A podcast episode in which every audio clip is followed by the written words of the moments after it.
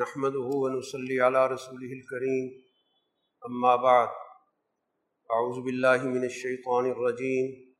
بسم الله الرحمن الرحيم. سبح لله ما في السماوات وما في الأرض وهو العزيز الحكيم. يا أيها الذين آمنوا، لم تقولون ما لا تفعلون؟ كبر مقتا عند الله أن تقولوا ما لا تفعلون. ان اللہ يحب الذين يقاتلون في سبيله صفا كأنهم بنيان مرصوص. صدق اللہ العظیم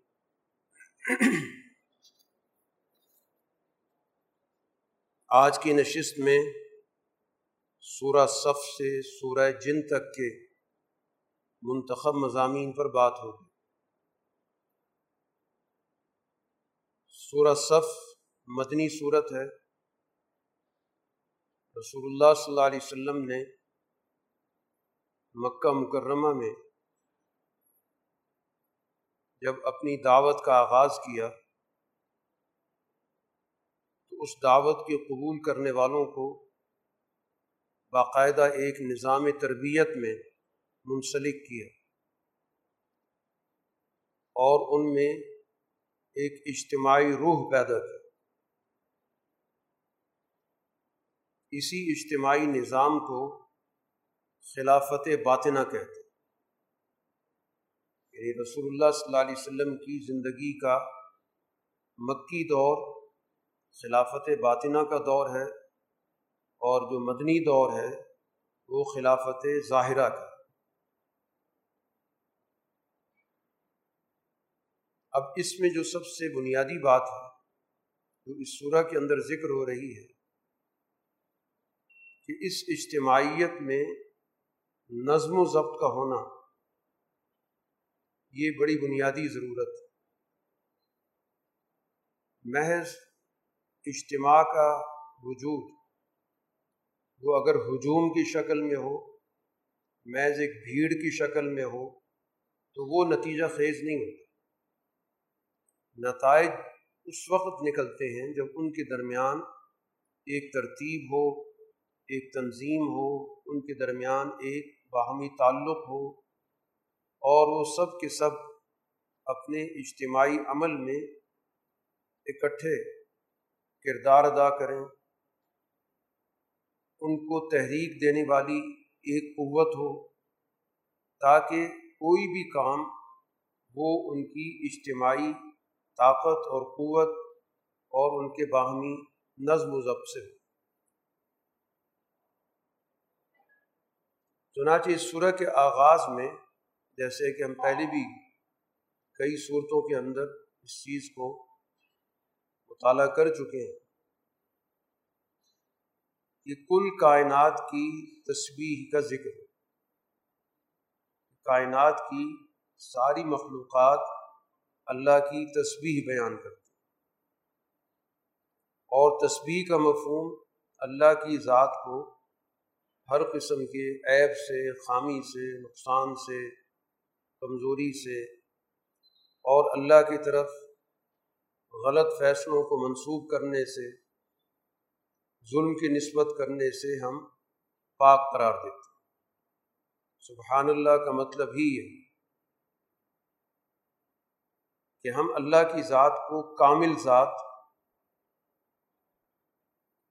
اس لحاظ سے کہ دنیا کا ہر کمال اس کی طرف منسوخ اس طور پر اس کا ذکر کرتے اور جو کمزوری ہے، خامی ہے، معاشرے کے اندر، سماج کے اندر، وہ در حقیقت انسانی معاشرے کے اندر موجود اس کا قدرت کے نظام سے کوئی تعلق اس کی نسبت اللہ کی طرف نہیں کی جا سکتی۔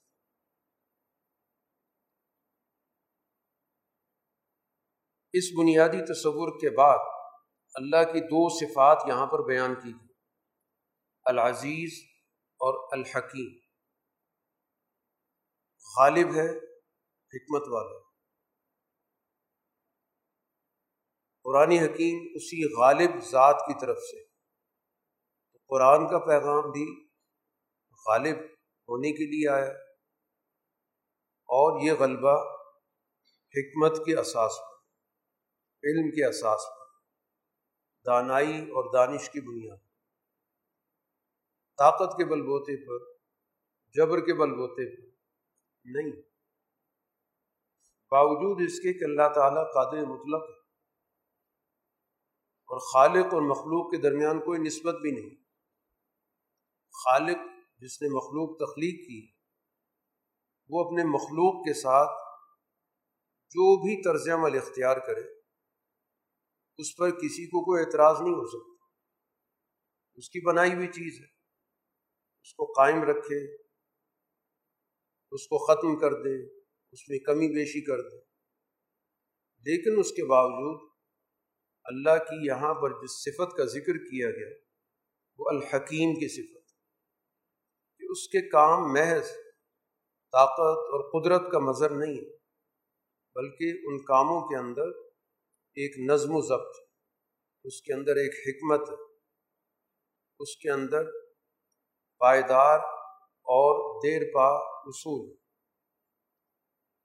اس بنیادی حقیقت کو بیان کر کے اس کے بعد اس چیز کو واضح کیا جا رہا ہے کہ جو اس سورہ کا جو بنیادی مضمون ہے، کہ جس چیز پر ایمان ہے، جس چیز کو تم نے اپنا نصب العین بنایا اس نصب العین پر عمل درآمد کرنا، اس کو ایک اجتماعی شکل دینا، اس کو منظم کرنا، یہ ایمان والی جماعت کی ذمہ داری۔ اس لیے قرآن نے مخاطب کیا ایمان والوں کو کہ وہ ایسی بات کیوں کہتے ہیں جو وہ کرتے ہیں یعنی قول اور فعل کا تضاد یہ اس بات کی علامت ہے کہ ایمان جس کا تذکرہ ہو رہا ہے، جس کا دعویٰ ہے، اس کے اندر بہت بڑا جھول بہت بڑا رکھنا ہے۔ دونوں میں مطابقت ہی نہیں۔ یا تو سرے سے ایمان نہیں ہے جس کی وجہ سے عمل موجود نہیں۔ اور اگر ایمان ہے تو اس ایمان نے ابھی تک اس انسان پر اپنے مطلوبہ اثرات نہیں پیدا کیے۔ اس لیے اس کو اپنی ایمان کی نوعیت کا جائزہ لے کہ جو بات زبان سے نکلے، وہ عمل میں بھی ہے۔ ایسا نہ ہو کہ زبان سے تو بہت کچھ ہے، لیکن عمل پہ وہ چیز پوری نہیں اتر اور پھر اس کو باقاعدہ اللہ تعالیٰ نے ایک جرم کے طور پر بھی ذکر کیا کہ اللہ تعالیٰ کے ہاں یہ ناراضگی کے لحاظ سے، غضب کے لحاظ سے بہت بڑی بات ہے کہ تم وہ بات کہو جو تم کرتے نہیں۔ یعنی یہ کوئی خوشگوار بات نہیں ہے۔ یا یہ محض ایک رسمی بات نہیں ہے،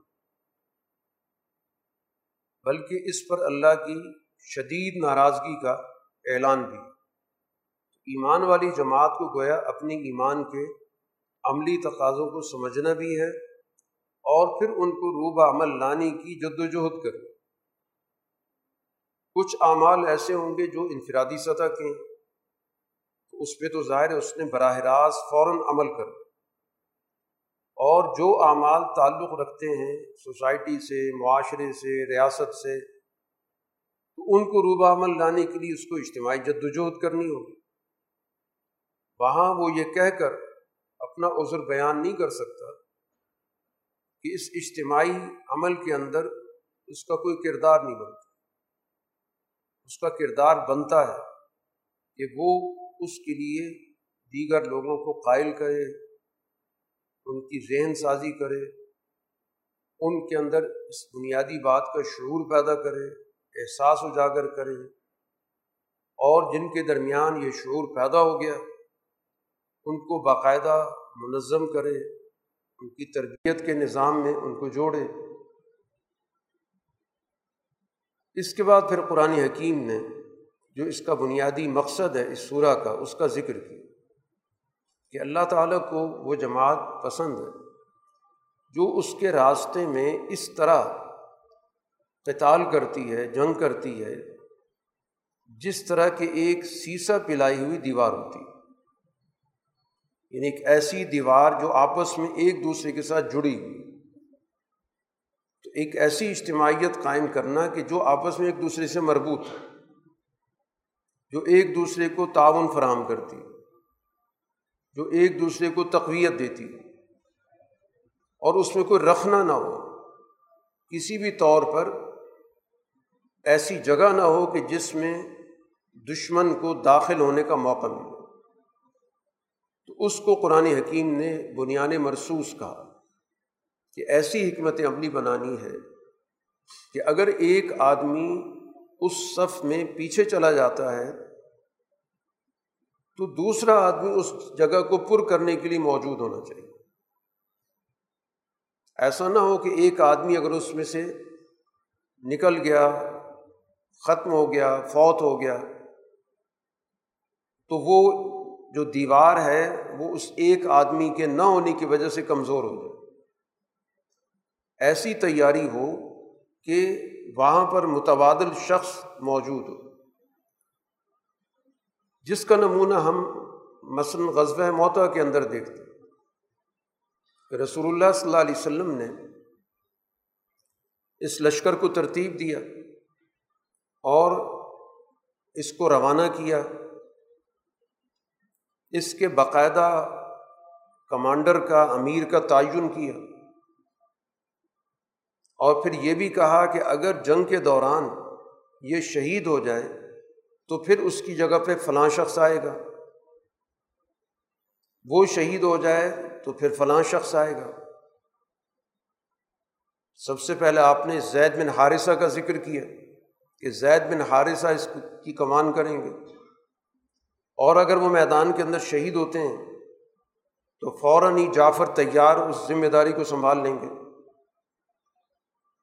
اور اگر وہ شہید ہوتے ہیں، تو عبداللہ بن روا اس کی جگہ لے لیں گے۔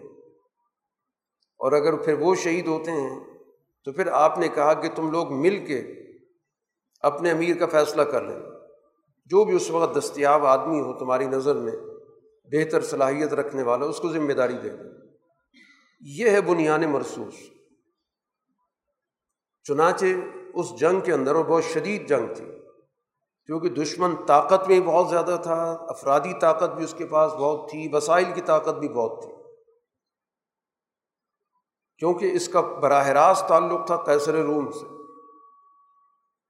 اس کی ایمان سے، اس کے تعاون سے اس کی فوج میدان میں تھی۔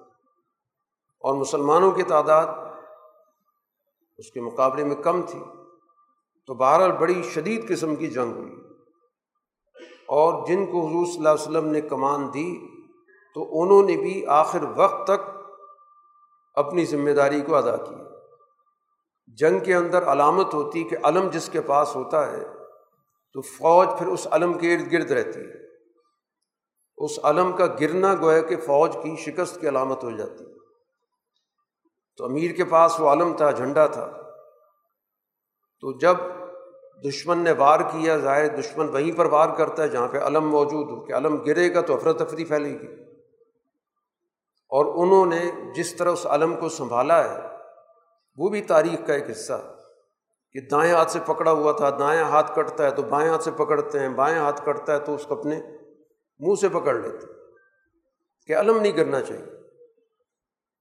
لیکن بالآخر شہید ہوتے ہیں تو فوراً دوسرا کماندار آگے بڑھتا ہے، پھر اس علم کو سنبھال لیتا ہے۔ اسی طرح تینوں کی شہادت ہے۔ اور پھر خالد بن ولید کو بعد میں ان کی جگہ پہ مقرر کیا گیا۔ اور خالد بن ولید نے ساری میدان کی صورت حال ان کے سامنے تھی۔ یہ تین امیر مسلسل آگے پیچھے شہید ہوئے۔ تو اب اس صورت حال میں نظر آ رہا ہے کہ دشمن کا پلہ بھاری ہے۔ تو وہ لڑتے لڑتے تھوڑا تھوڑا پیچھے ہٹتے چلے گئے تاکہ جتنی فوج بچی ہے میں اس کو بچاؤں پیچھے۔ اور اس طرح گویا کہ وہ ان کی نرغے سے اس فوج کو نکال کے لے آئے۔ اگرچہ کچھ لوگوں نے اس موقع پہ اعتراض بھی کیا کہ خالد بن ولید نے میدان چھوڑا ہے، لیکن جب رسول اللہ صلی اللہ علیہ وسلم کے علم میں بات آئی تو آپ نے مدینہ سے باہر نکل کر ان کے استقبال کیا، ان کی تعریف کی۔ کہ اس موقع پر انہوں نے سب سے بہتر حکمت عملی اختیار کی۔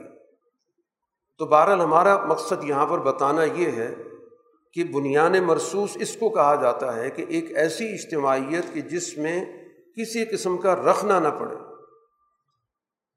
کہ اگر ایک آدمی جاتا ہے، دوسرا موجود ہے، دوسرا جاتا ہے، تیسرا موجود ہے۔ تو ایسی اجتماعیت کا قیام وہ در حقیقت معاشرے کے اندر اپنا کردار ادا کرتا ہے۔ وہ میدان کے اندر کردار ادا کرتا ہے تو ایسی جماعت پیدا کرنا یہ در حقیقت قرآن کا منشا ہے اور رسول اللہ صلی اللہ علیہ وسلم نے وہ جماعت پیدا کی اور اس نے ہی اس دنیا کے اندر مطلوبہ نتائج حاصل کیے۔ قرآن حکیم اس چیز کو واضح کرتا ہے کہ رسول اللہ صلی اللہ علیہ وسلم کی یہ جد وجہد پچھلے انبیاء کی جد وجہد کا تسلسل تمام انبیاء ایک ہی مشن پر ہوتے ہیں۔ ایک ہی دین پر ہوتے ہیں۔ اور تمام انبیاء کا مقصد اس دنیا کے اندر اعلاء کلمت اللہ ہوتا ہے۔ اللہ کے کلمے کو بلند کرنا ہو یہی موسیٰ علیہ السلاۃ والسلام کی تاریخ ہے۔ باوجود اس کے کہ ان کی اپنی قوم، جس کی آزادی کے لیے انہوں نے جد وجہد کی اور ان کو آزاد کروایا انہوں نے ہی اپنی قیادت پر عدم اعتماد کی۔ نقصان پہنچایا۔ کاہلی سستی سے کام لیا حکم عدولی کی۔ تو قرآن بتانا یہ چاہتا ہے کہ اس جیسی جماعت مت بن جیسے کہ قرآن حکیم سورہ احزاب میں کہہ چکا ہے کہ تم لوگ اس طرح مت بننا۔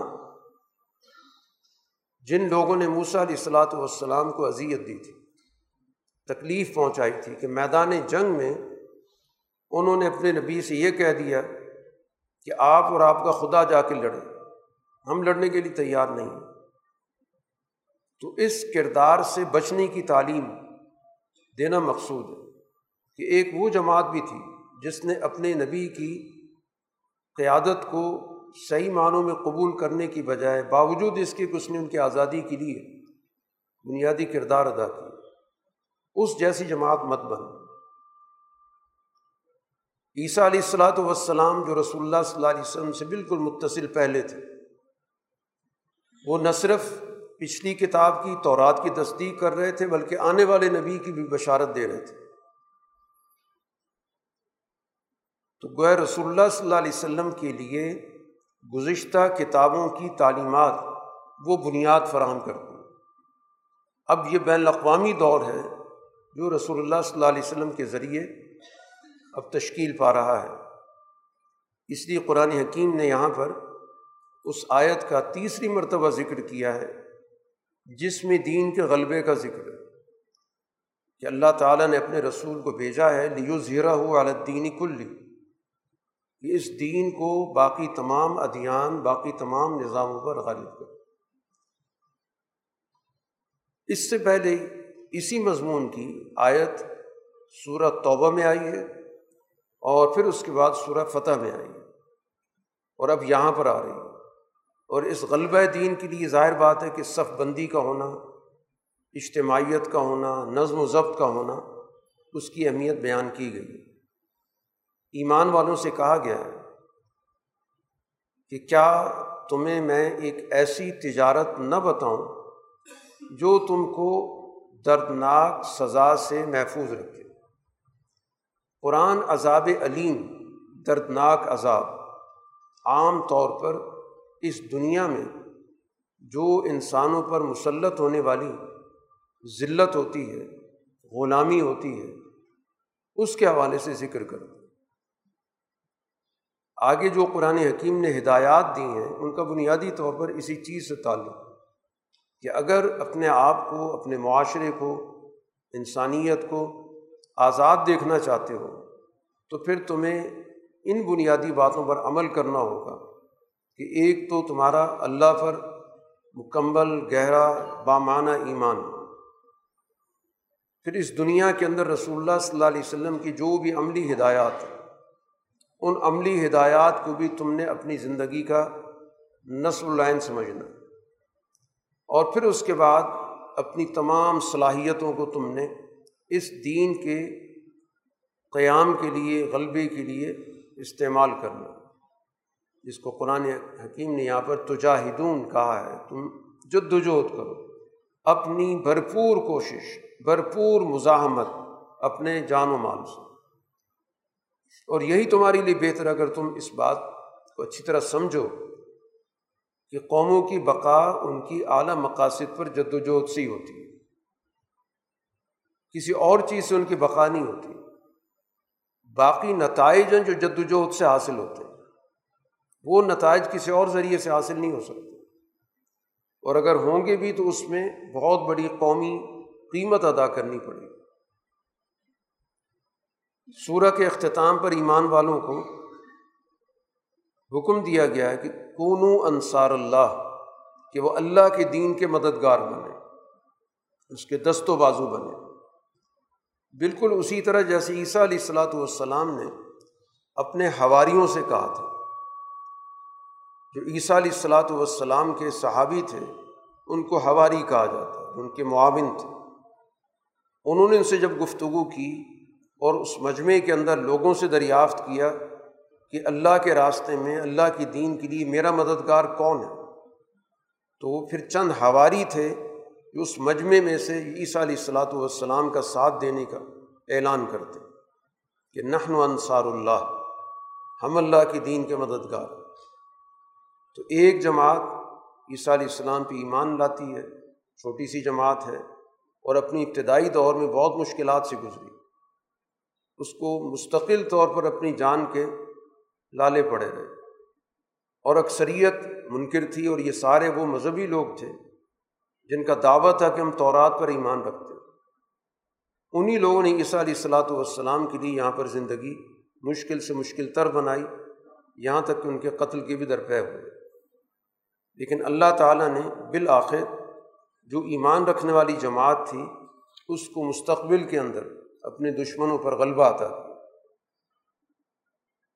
سورج جمعہ، یہ بھی مدنی صورت ہے، کیونکہ رسول اللہ صلی اللہ علیہ وسلم نے یہ جو اجتماعیت جمعے کی ہے، یہ مدینہ میں قائم کی۔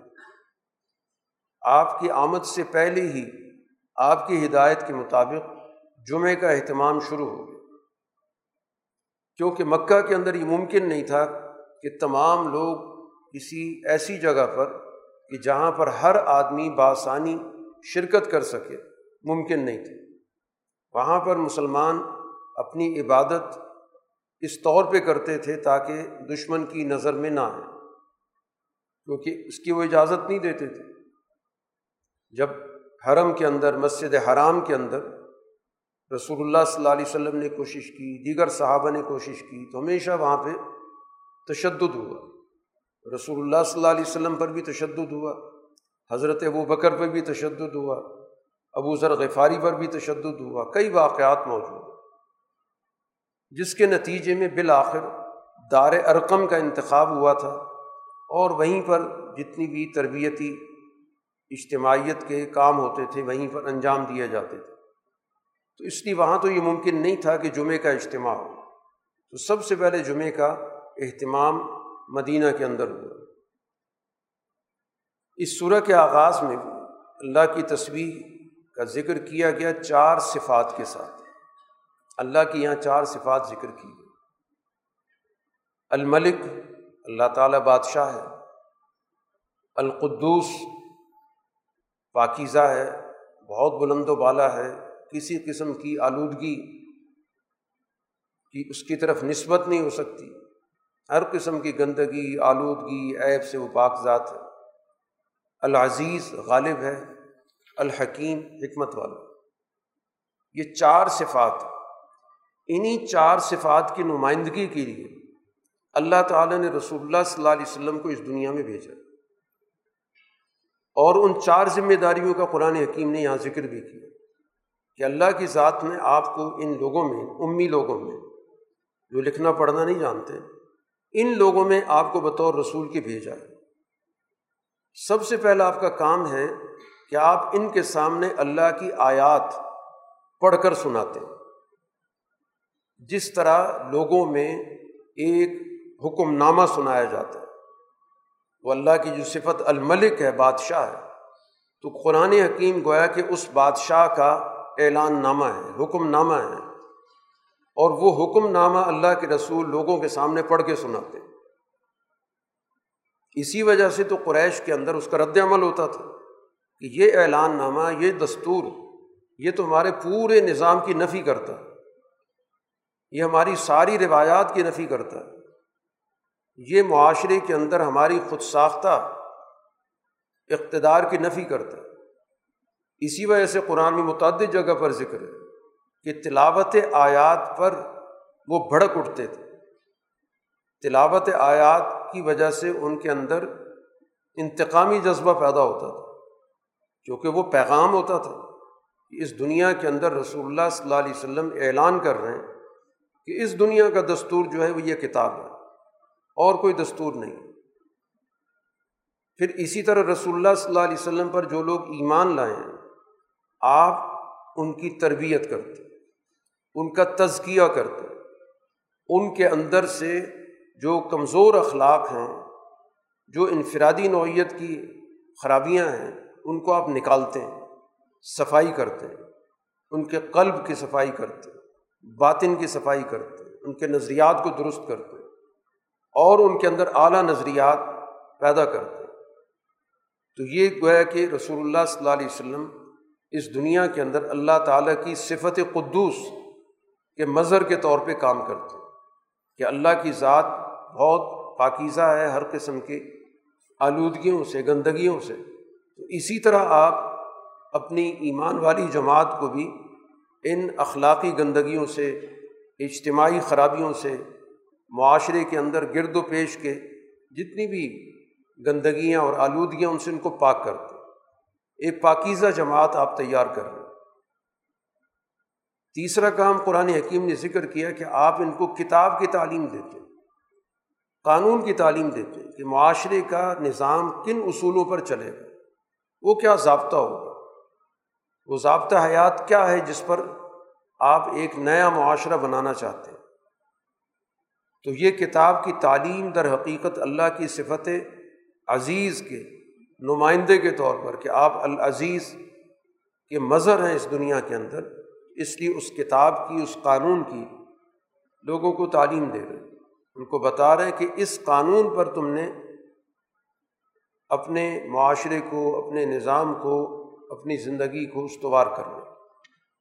اور چوتھا کام آپ کا یہ ہے کہ آپ حکمت کی تعلیم دیتے دانائی کی، دین کے بنیادی مقاصد کیا ہیں؟ قانون کس اصول پہ بنتا ہے؟ معاملات کو کیسے دیکھا جاتا ہے؟ کس طرح معاملات کے اندر ترجیحات قائم کی جاتی ہیں؟ موقع پر کیسے معاملات کو بہتر طور پر دیکھا جاتا ہے؟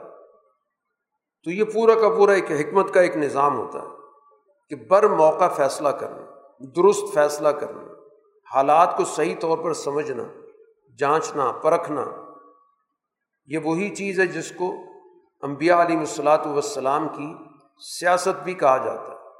سوجھ بوجھ، دانائی دانش مندی تو اللہ کی صفت حکیم کا مظہر خود اللہ کے رسول کی تعلیمات حکمت تو گویا قرآن حکیم اس بات کو واضح کر رہا ہے کہ چار صفات اللہ کی انہیں چار صفات کے مطابق اللہ کے رسول نے اس معاشرے کے اندر اپنا کردار ادا کیا۔ اور پھر اس کے نتیجے میں ایک ایسی اجتماعیت تشکیل دی کہ جس نے پھر انہیں صفات کی نمائندگی کی۔ اس نے دنیا کو انہیں اصولوں سے روشناس کرایا۔ نہ صرف جزیرت العرب کو، بلکہ جزیرت العرب سے باہر بھی۔ بآخرین امن ہم اور بھی ان کے علاوہ۔ گویا مرحلہ بمرحلہ، کیونکہ دنیا تک پیغام اجمی اقوام تک، غیر عرب اقوام تک جو پیغام منتقل ہوا، وہ ظاہر ہے کہ آپ کی اس تربیت یافتہ اجتماعیت کے ذریعے ہوا۔ وہ ذریعہ بنے۔ وہ ان صفات کے نمائندے بن کر، ان صفات میں ڈھل کر جب دنیا میں پہنچے ہیں، تو پھر دنیا نے ان صفات کے ذریعے دین کو پہچانا کہ یہ دین واقعتاً سوسائٹی کے اندر ان اعلیٰ اصولوں کی، ان اعلیٰ اخلاق کی پاسداری کرتا ہے۔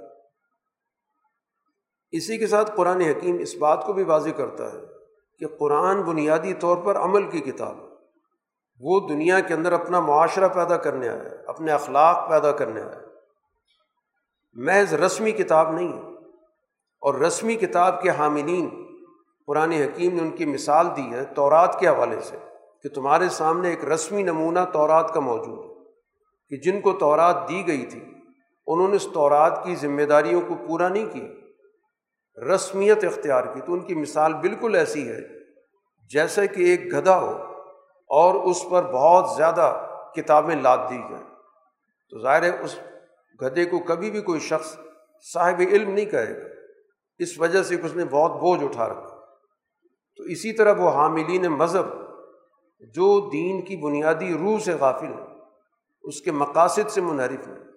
محض ایک رسمی علم رکھتے یا اس علم کی بنیاد پر لوگوں کے سامنے اپنا روپ جھاڑتے ہیں۔ تو ان کی مثال بالکل اس جانور جیسی۔ تو یہ تنبی کی جا رہی ہے حاملین قرآن کو کہ اگر وہ بھی اسی طرز عمل کو اختیار کریں گے، جو حاملین تورات نے اختیار کیا، تو ان کی مثال بھی اس سے مختلف نہیں ہوگی۔ پھر اسی طرح قرآن حکیم نے اس بات کو بھی واضح کیا کہ جو قرآن پر سچی ایمان رکھنے والی جماعت ہوتی ہے، اس کے اندر، اس قرآن کے غلبے کے لیے یہ عزم موجود ہوتا ہے ہم اس اعلیٰ مقصد کے لیے اگر ہمیں ضرورت پڑی تو ہم اپنی جان کی بھی پرواہ نہیں کریں۔ وہ مفاد پرست نہیں ہوتے۔ وہ اپنی جان بچا کر اپنے مذہب کی تعلیمات کی خلاف ورزی نہیں کرتے۔ جب ان کے سامنے یہ سوال آ جائے کہ ہم نے دین کو غالب کرنا اور اس کے لیے ہمیں اپنی جان خطرے میں ڈالنی ہوگی، تو وہ مکمل طور پر اس کے لیے تیار ہوتے۔ ہیں اس کے برعکس قرآن نے اس فرسودہ مذہبی طبقے کا بھی ذکر کیا، تورات کے حوالے سے، کہ ایک طرف تو ان لوگوں کا دعویٰ تھا کہ ہم اللہ تعالیٰ کے بڑے قریبی لوگ اللہ کے دوست بلکہ کچھ جگہوں پہ قرآن نے ذکر کیا کہ ہم تو اتنے قریب ہیں جیسے اللہ کے بیٹے ہوتے تو قرآن نے ایک بڑی سادہ سی بات کی کہ اگر تم یہ زوم ہے، تمہارا یہ خیال ہے کہ تم پورے انسانیت میں سے تم اللہ کے دوست ہو تو پھر اللہ سے ملنے کا شوق ہونا چاہیے۔ جو کسی کا دوست ہوتا ہے، تو اس کے اندر تو ایک طلب ہوتی ہے، ایک تڑپ ہوتی ہے کہ مجھے اپنے دوست سے ملنا ہے۔ تو لہٰذا تم اللہ سے ملنے کا طریقہ دنیا میں کیا ہے؟ کہ آدمی اس دنیا سے گزر جائے، اگلے جان میں چلا جائے۔ تو پھر تم موت کی تمنا کرو۔ اگر تم سچے ہو کہ ہم اللہ کے دوست ہیں، لیکن یہ کبھی بھی نہیں کریں گے۔ ان کو اس زندگی سے بڑا پیار ہے، بڑی محبت ہے۔ ان کی تو سوچ ہی مفاد پرستی کی۔ جیسا قرآن دوسری جگہ پہ ذکر بھی کر چکا ہے کہ اگر ان کو ایک ہزار سال کی عمر بھی ملے تو بھی ان کی حرص ختم نہیں ہوگی۔ تو یہ صرف زبانی جمع خرچ ہے کہ ہم اللہ کے دوست ہیں اس کے لیے جان دینے کا، قربانی دینے کا کوئی عزم نہیں ایمان والی جماعت کو اس طرح کے رویوں سے دور رہنے کی رہنمائی کی گئی۔ اس صورح کے اختتام پر جمعے کی اہمیت کے حوالے سے ذکر کیا گیا کہ جب جمعے کے دن اللہ تعالیٰ کی طرف بلانے کی آزان آئے، تو پھر اللہ کے یاد کی طرف، اس کے پیغام کو سمجھنے کے لیے، قرآن حکیم کے پیغام سے واقفیت کے لیے تمہارے اندر بھرپور کاوش ہونی چاہیے، دوڑ پڑو۔ اور اپنی باقی سرگرمیاں معطل کرو۔ تم کاروبار کر رہے ہو، کاروبار کو روک دو۔ اجتماعیت، دینی اجتماعیت کو سب چیزوں پر ترجیح حاصل ہے۔ اس کو سب سے پہلے درجے پر رکھو۔ اور جب اس اجتماعیت سے فارغ ہو جاؤ، پھر اپنا کام کاج کرو۔ وہاں کوئی تقاضا نہیں ہے کہ پھر بھی وہاں بیٹھے رہو۔ نکلو وہاں سے اور اپنا کام کاج کرو، جو بھی تمہارا کاروبار ہے، تجارت ہے، جو بھی مصروفیت۔ ہے لیکن جس وقت میں تمہیں طلب کیا جائے، تو تم ذہنی طور پر یکسو ہو۔ ترجیحات واضح ہونی چاہیے کہ کس موقع پر کیا کام کرنا۔ ترجیحات اگر درست نہیں ہوں گی، تو غلط موقع پہ غلط فیصلے ہوں گے۔ اس کی کوئی نہ کوئی وجہ بھی تلاش کر لی جائے گی۔ تو یہ بات واضح کر دی گئی کہ ایک اعلیٰ مقصد کے لیے جب دعوت دی جائے گی تو پھر جو دوسری درجے کی مصروفیات ہیں ان کو چھوڑنا ہوگا۔ ہاں جب وہ کام پورا ہو جائے، وہ ذمہ داری تم ادا کر لو، پھر یقیناً اپنی معمول کی جو بھی تمہاری معاشی سرگرمیاں ان کو اختیار کرو۔ سورہ منافقون مدنی صورت ہے اور مدینہ کی زندگی کے اندر یہ عنصر ہمیں بڑا نمایاں نظر آتا ہے کہ جس نے مسلمانوں کا روپ دھارے رکھا، مسلم معاشرے کا حصہ بنا رہا، لیکن اس نے رسول اللہ صلی اللہ علیہ وسلم کو بھی اذیتیں دیں اور آپ کی جماعت کو بھی نقصان پہنچانے کی کوشش کی۔ اب ظاہر ان کی نوعیت ایسی ہوتی ہے کہ بالکل چونکہ وہ معاشرے سے الگ تھلگ بھی نہیں ہوتے، کہ جس کی بنیاد پر فیصلہ کر کے ان کو کوئی سزا دی جائے۔ اور ایسی نوعیت بھی نہیں ہوتی کہ ان پہ مکمل اعتماد کیا جائے۔ تو اس کے لیے سب سے زیادہ ضرورت اس بات کی ہوتی ہے کہ اپنے دینی شعور کو اتنا بلند کیا جائے کہ منافقت کی نوعیتوں کو سمجھا جائے۔ منافقت کو سمجھنے کے لیے اور منافقت کے خلاف کام کرنے کے لیے طاقت کی ضرورت نہیں ہوتی، بلکہ سوجھ بوجھ کی ضرورت ہوتی۔ ان رویوں کو سمجھو، جن سے اندازہ ہوتا ہے کہ یہ نفاق کے رویے ان سے اپنے آپ کو بھی بچاؤ اور جن لوگوں کے اندر وہ رویے پائے جاتے ہوں، ان سے بھی اپنے آپ کو بچاؤ۔ چنانچہ قرآن حکیم نے یہاں پر ذکر بھی کیا کہ یہ منافقین آپ کے پاس آ کر دعویٰ کرتے ہیں اور بڑے اچھے الفاظ کے اندر، عمدہ الفاظ کے اندر کہتے ہیں کہ ہم گواہی دیتے ہیں کہ آپ اللہ کے رسول اب ان الفاظ کے اندر تو کوئی کمی بیشی نہیں ہے، کوئی غلط بات نہیں ہے۔ اس لیے قرآن حکیم نے کہا کہ اللہ کو اچھی طرح پتہ ہے کہ آپ اللہ کے رسول ہیں، لیکن اللہ گواہی دیتا ہے کہ منافق جھوٹے کہ جو کچھ زبان سے کہنے دل میں اس چیز پہ یقین نہیں ہے۔ انہوں نے اپنی قسموں کو ڈھال بنا رکھا۔ جب بھی کوئی معاملہ آتا ہے، قسمیں کھا کر اپنا اعتماد پیدا کرنے کی کوشش کرتے ہیں۔ لیکن اصل مقصد لوگوں کو اللہ کے راستے سے روکنا ہوتا۔ کیونکہ یہ پہلے ایمان کا اظہار کرتے ہیں۔ پھر جو کام کرتے ہیں، وہ سارے کفر کے کرتے ہیں۔ مختلف مواقع پہ ان کا یہ طریقہ کار ہے۔ ایمان کا اعلان کرنا، ایمان کا اظہار کرنا، ایمان کی جو سرگرمیاں، ان میں شرکت کرنا، اور جب مشکل وقت آئے تو انحراف کرنا۔ اسی وجہ سے ان کے دلوں پر مور لگ گئی ان کی سوجھ بوجھ ہی ختم ہو گئی۔ بظاہر آپ ان کو دیکھیں تو جسمانی طور پہ بڑے صحت مند ہیں۔ اور جب یہ کوئی بات کریں تو آپ ان کی بات کو بھی سنتے ہیں۔ لیکن ان کی حقیقت کیا ہوتی ہے؟ جیسے دیوار کے ساتھ کوئی لکڑی لگا دی جائے۔ کوئی سن گن نہیں، کوئی اس پہ توجہ نہیں۔ اور اندر سے اتنے کھوکھلے ہیں کہ کہیں سے بھی کوئی زور سے آواز آتی ہے تو سمجھتے ہیں ہمارے بارے میں کوئی گفتگو ہو رہی ہے۔ ہمارا راز فاش ہو گیا۔ ہمارے بارے میں کوئی بات چیت ہو رہی ہے کہ ہم کون لوگ۔ تو یہ گویا کہ قرآن حکیم نے ان کی ساری کیفیات کا ذکر کیا۔ ان تمام چیزوں کے باوجود ان کو دعوت دی جاتی ہے کہ جو کچھ ہوا سو ہوا، اب آ جاؤ۔ اللہ تعالیٰ کے رسول صلی اللہ علیہ وسلم کے پاس اور ان سے درخواست کرو کہ ہم سے زندگی میں بڑی کوتاہیاں ہوئی ہم نے بڑا غلط کام کیا۔ اب ہم ان چیزوں پر آپ سے درخواست کرتے ہیں کہ آپ اللہ سے ہمارے لیے مغفرت کی دعا کریں۔ یہ ان کو دعوت دی جاتی ہے کہ آ جاؤ، اللہ کے رسول تمہارے لیے اللہ سے مغفرت مانگتے ہیں۔ تو یہ اپنے سر ہلاتے ہوئے وہاں سے چل پڑتے ہیں۔ تکبر ہے ان کے اندر کہ یہ اپنے آپ کو سمجھتے ہیں کہ ہم تو بہت عقل مند لوگ ہیں، ہم سے کیا غلطی ہونی ہم تو بڑی اچھی حکمت عملی سے دونوں فریقوں کو ہم نے مطمئن رکھا ہوا ہے کہ مسلمانوں کے اندر رہتے ہیں میں یہی تأثر دے رکھے ہم تمہارا حصہ ہیں۔ لیکن ساتھ ساتھ جو گرد و پیش میں مسلمانوں کے دشمن ہیں، ان کے ساتھ بھی تعلقات موجود ہیں۔ تو حتیٰ کہ اب وہ موقع آ گیا کہ قرآن حکیم نے رسول اللہ صلی اللہ علیہ وسلم پر واضح کر دیا کہ اب جس جگہ یہ پہنچ چکے ہیں، آپ ان کے لیے استغفار کریں یا نہ کریں، اب اللہ نے ان کو نہیں بخش دیا۔ یہ اب اس قابل نہیں کہ ان کو بخشا جائے۔ اب ان کے قرآن حکیم نے یہاں پر دو بڑے ہی منفی طرز عمل ذکر کیے۔ کہ مدینہ کے اندر ظاہر ہے کہ ایک بڑا حصہ مکہ سے ہجرت کر کے آیا تھا۔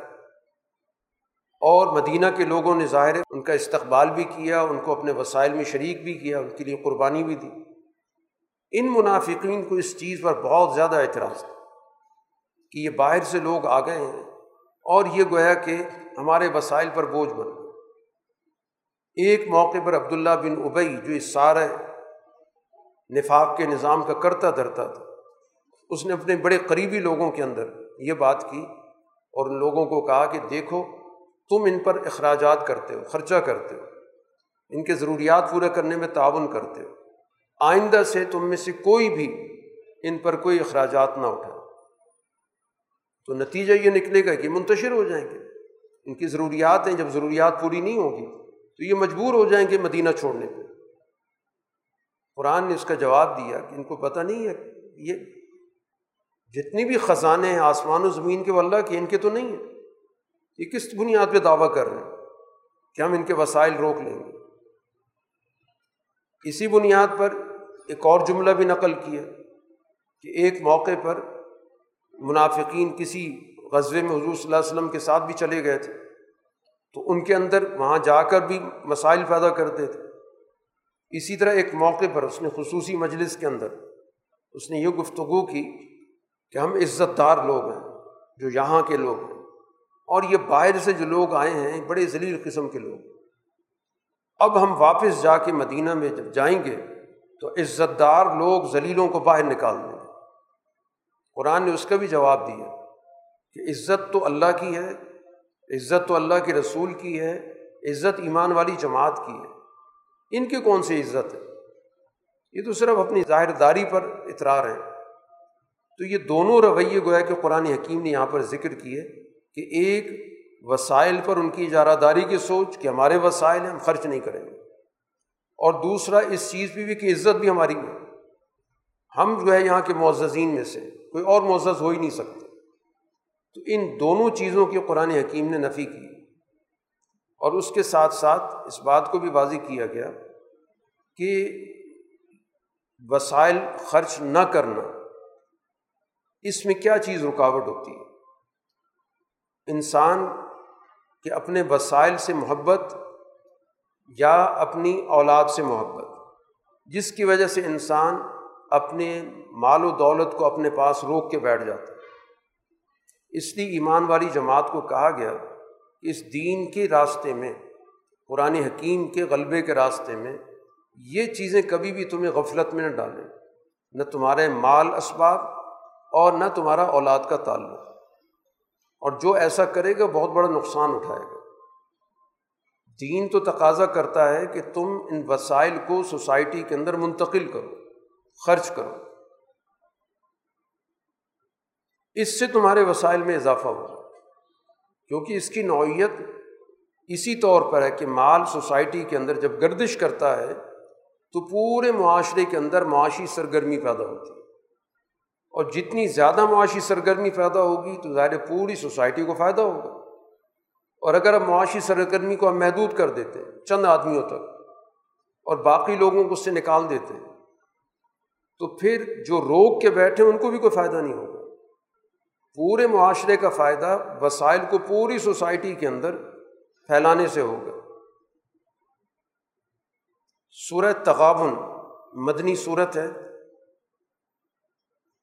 اس کا آغاز بھی اللہ کی تصویر سے کیا گیا۔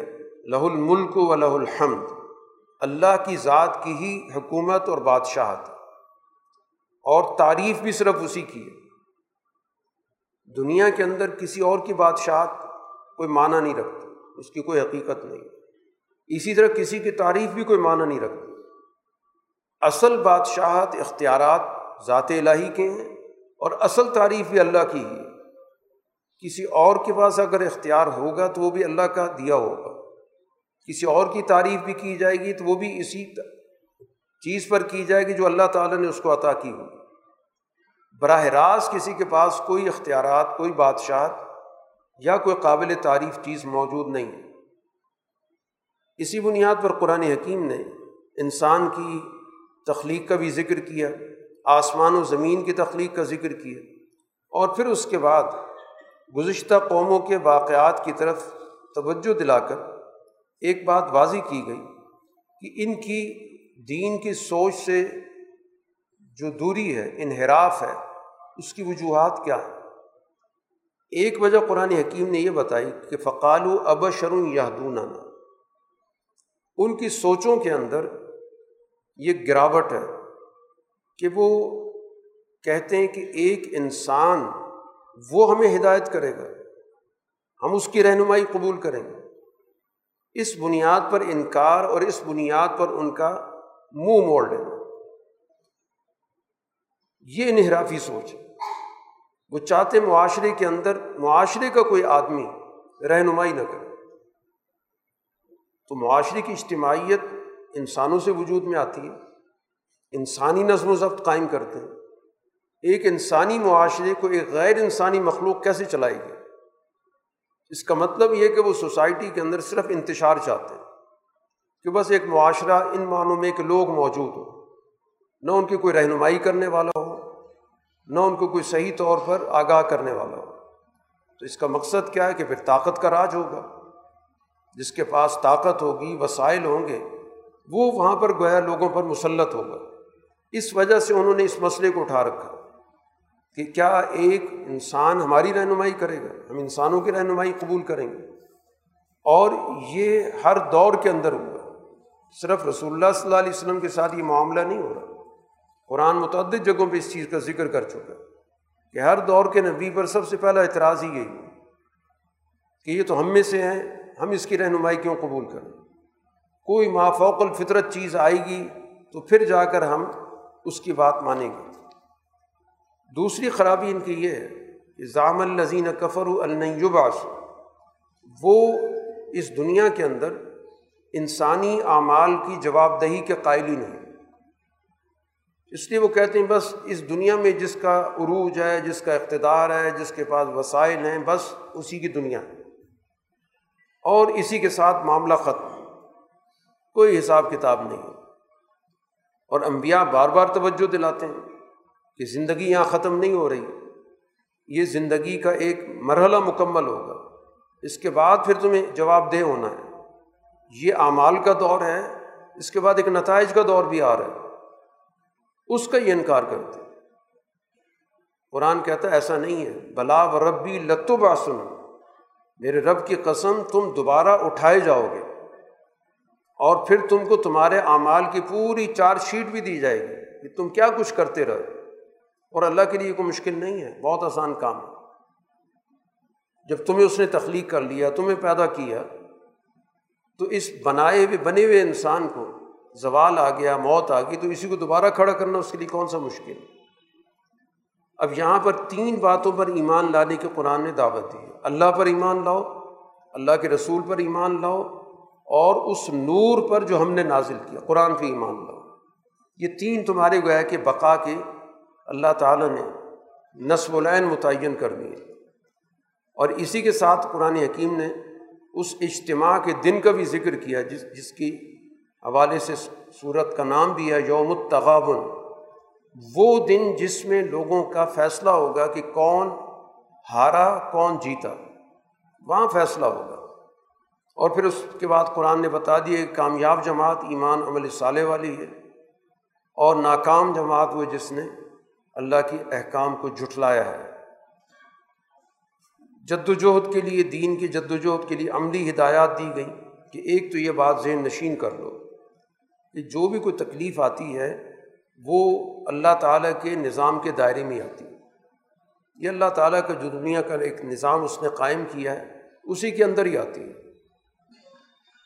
اب اس صورت حال سے نکلنے کے لیے اللہ پر ایمان انسانوں کی رہنمائی کرتا۔ ہے میں یؤمن باللہ یہ قلبہ، جو اللہ پر ایمان لے آئے گا، تو اللہ تعالیٰ اس کے دل کے اندر یہ صلاحیت پیدا کرے گا کہ معاملات کو سمجھے گا، صورت حال کا جائزہ لے گا۔ آگے بڑھنے کے لیے جو جو اصول، ضابطے چاہیے، ان تک اس کی رسائی ہو جائے گی۔ تو ایمان انسان کے اندر اعلیٰ درجے کا شعور پیدا کرتا ہے۔ اس کے قلب کے اندر رہنمائی کی صلاحیت پیدا کرتا ہے۔ ایمان کہتی ہے اس کو۔ کہ جو اس انسان کو موجود حالات سے آگے دیکھنے کا راستہ بتاتا ہے، اس کے اندر حوصلہ پیدا کرتا ہے، اس کے لیے مستقبل کی حکمت عملی اس کو سجاتا ہے۔ ایمان کی خوبی قرآن حکیم نے یہ ذکر کی ہے۔ اسی حوالے سے اللہ کی اطاعت ہے، اللہ کے رسول کی اطاعت ہے اور پھر اللہ پر مکمل طور پر اعتماد ہے۔ اور اللہ پر اعتماد بنیادی طور پر اسی حوالے سے ہوگا کہ ہم دنیا کے اندر اللہ کے بنائے گئے قوانین کو پہلے سمجھیں اور ان قوانین کے مطابق اپنا کردار ادا کریں۔ تو یہ اللہ پر اعتماد اسی طور پر ہوگا کہ اس کی بنائی گئی یا بھیجی گئی ہدایت کو من و ان قبول کیا جائے۔ اس کا انکار کر کے تو اللہ پر اعتماد کی کوئی صورت نہیں بنتی۔ سورہ کے اختتام پر ایک بڑی اہم چیز کی طرف توجہ دلائی گئی۔ کہ انسان کی اس دنیا کے اندر ایک آئلی زندگی ہے، ایک خاندانی زندگی بسر کرتا ہے، اس کی ایک فیملی لائف ہوتی ہے، بیوی بچے ہوتے ہیں۔ اب ان کے حقوق بھی ہیں جو اس نے ادا کرنے ہیں۔ اور ان سے انسان کا ایک تعلق بھی ہے۔ یہاں پر اس کو بڑا توازن رکھنے کی ضرورت ہے۔ وہ توازن یہ ہے کہ ان کے حقوق ضرور ادا کرے لیکن ان کے ساتھ تعلق کی ایسی نوعیت کہ جس کے نتیجے میں وہ اللہ کے احکام کی خلاف ورزی شروع کر دے، اس سے بچنا اس کے لیے ضروری ہے۔ اس لیے قرآن حکیم نے یہاں پر اس بات کو واضح کیا ہے کہ ہو سکتا ہے کہ تمہارے خاندانی نظام کے اندر کچھ ایسے لوگ موجود ہوں کہ تم ان کی محبت میں اصولوں کو توڑنا شروع کر دو۔ تو اس سے تو یہ پتہ چلے گا کہ وہ تمہارے رشتے دار نہیں ہیں، بلکہ ایک قسم کے تمہارے دشمن ہیں۔ اس لیے ان کے بارے میں چوکنا رہنا ضروری ہے۔ ان کے حقوق ادا کرو، لیکن ان کی محبت میں ایسے کام مت کرو کہ جس کے نتیجے میں اللہ تعالیٰ کے دین کے احکام کے خلاف ورزی ہو۔ اب اس کا یہ مطلب نہیں کہ ان سے قطع تعلق کر لو کہ ان سے نقصان پہنچنے کا اندیشہ ہے یا اللہ سے محبت کے راستے میں یہ رکاوٹ ہیں۔ اس میں قرآن حکیم نے کہا بھائی انتاف و تصفہ ان کی طرف سے کمی بیشی بھی ہوگی۔ لیکن اس کو تم نے افو درگزر کرنا اور ان کے ساتھ رہنا ہے، چوکنا ہو کر رہنا ہے۔ رہنے کے تعلق کو توڑنا نہیں ہے۔ غیر آئلی زندگی نہیں اختیار کرنی۔ کہ کسی شخص کے ذہن میں آئے کہ میں الگ تھلگ رہتا ہوں، میں انفرادی زندگی اختیار کرتا ہوں۔ انفرادی زندگی نہیں، رکھنی اجتماعی زندگی ہے۔ اس کے اندر جو منفیت ہے، اس پہ نظر رکھنی۔ اس کا تم نے شکار نہیں بننا۔ اور اس لیے قرآن حکیم نے اس کو جس لفظ سے تعبیر کیا کہ یہ ایک آزمائش ہے۔ انسان کا آئلی نظام، اولاد کا نظام اور اسی طرح اس کے پاس وسائل، یہ پرکھنے کے لیے۔ عربی زبان کے اندر فتنہ کہا جاتا ہے کسی چیز کے پرکھنے کو، جس سے کسی انسان کی جانچ ہوتی ہے کہ یہ کامیاب ہوتا ہے یا یہ ناکام ہوتا ہے۔ انہیں معنوں میں قرآن حکیم نے مال کو اور اولاد کو یہاں پر فتنہ قرار دیا۔ یہ فتنہ اردو والا نہیں ہے، یہ فتنہ قرآن کا اپنا اصطلاح ہے کہ جس کے ذریعے انسانوں کو جانچا جاتا ہے، پرکھا جاتا ہے۔ جس میں وہ کامیاب بھی ہو سکتے ہیں، ناکام بھی ہو سکتے ہیں۔ تو اگر اسی مال کو اعلیٰ مقاصد کے لیے استعمال کریں گے، اجتماعی مقاصد کے لیے استعمال کریں گے، تو اس کے نتیجے میں یہ مال رکھنا اس کو حاصل کرنے کی جد وجہد کرنا، پھر اس کا خرچ کرنا، یہ سارا عمل گویا اس کی ترقی کا باعث ہوگا۔ اور اگر یہی سرمایہ پرستی کی شکل اختیار کر لیتا ہے بخل کی شکل اختیار کر لیتا ہے، وسائل کو اپنے پاس روک کر اور اپنی سیاسی، سماجی حیثیت بنانے میں استعمال ہوتا ہے، تو یہ تباہی کا ذریعہ بن جائے گا۔ اسی طرح اولاد کا معاملہ ہے۔ اگر اس نے اولاد کی صحیح تعلیم و تربیت کی اور اس کو اس طور پر ان کو تیار کیا کہ وہ دین کے غلبے کے لیے، دین پر کام کرنے کے لیے، دین کے اخلاق کے ساتھ متصف ہو تو یہ اس کا صدقہ جاری ہے ہمیشہ کے لیے۔ اولاد کے اعمال اس کے اعمال شمار ہوں۔ گے اور اگر ان کی محبت میں اندھا ہو کر اس نے ان کے لیے وہ وہ کام کرنے کی کوشش کی جس میں اس نے تمام اجتماعیات کو بالے طاق رکھ دیے، حکم الہی کے خلاف ورزی کی۔ تو پھر یہی چیز اس کے لیے بوال بن جائے گی۔ تو اس لیے ان کے ساتھ جو تعلق ہے، یہ بہت ہی شعور کا تقاضا کرتا ہے، سوجھ بوجھ کا تقاضا کرتا ہے، ایک بہت ہی توازن کا تقاضا کرتا ہے۔ فتق اللہ مستطاعتم لہٰذا جتنا ہو سکے اللہ تعالیٰ کا ادب، اللہ کا لحاظ، اللہ کے سامنے اپنے آپ کو جواب دہی کا احساس، یہ وہ چیز ہے جو تمہیں ہر معاملے کے اندر متوازن رکھے گی۔ باقی جو احکامات دیے جا رہے ہیں، ان کو سنو، ان کی اطاعت کرو اور ان وسائل کو خرچ کرو۔ اسی میں تمہاری بہتری۔ ان وسائل کو روک کے مت رکھو۔ اور جس کو اللہ تعالیٰ نے انسان کے جو اندر حوث ہے، مال کی، دولت کی، اس سے دور رکھ لیا بچا لیا، تو وہی کامیاب ہے۔ کہ اس مال و دولت کو گویا اس نے زندگی کا مقصد نہیں بنانا۔ یہ ذرائع ہیں جس کے ذریعے انسان دنیا کے اندر اپنا کردار ادا کرے۔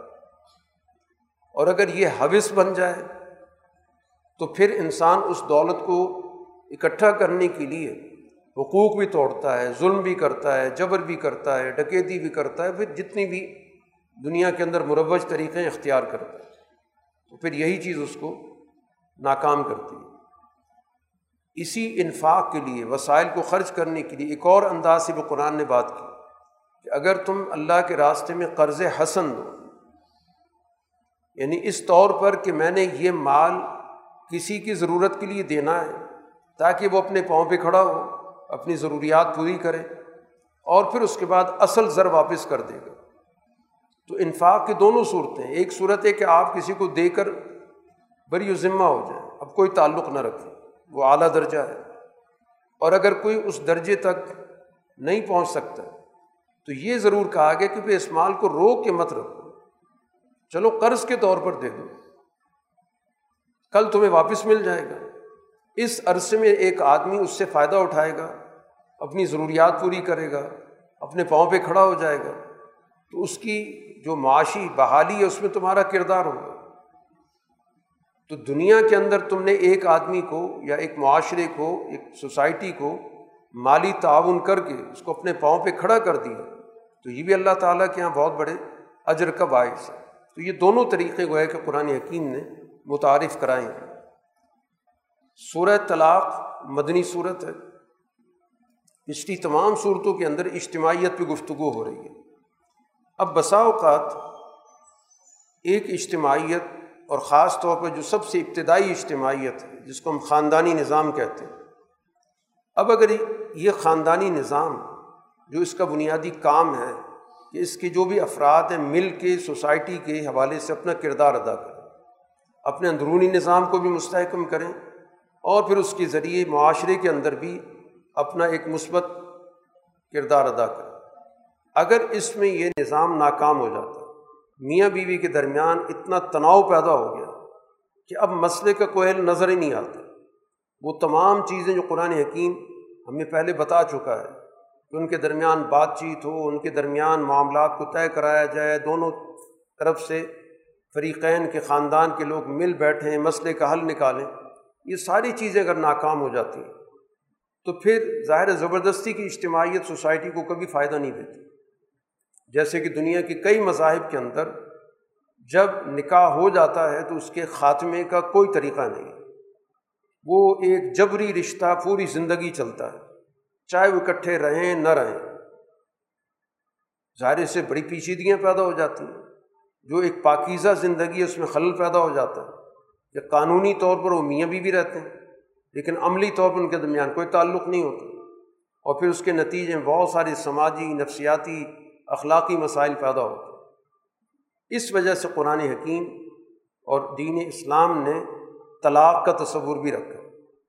آخری حل کے طور پر دونوں کو موقع دے دیا جائے کہ وہ اپنی کوئی نئی اجتماعیت تشکیل دینا چاہیں تو دونوں کو مواقع حاصل تو اس لحاظ سے گویا کہ ایک انسانی اجتماعیت کے مسئلے کے حل کے طور پر اس قانون کو متعین کیا گیا۔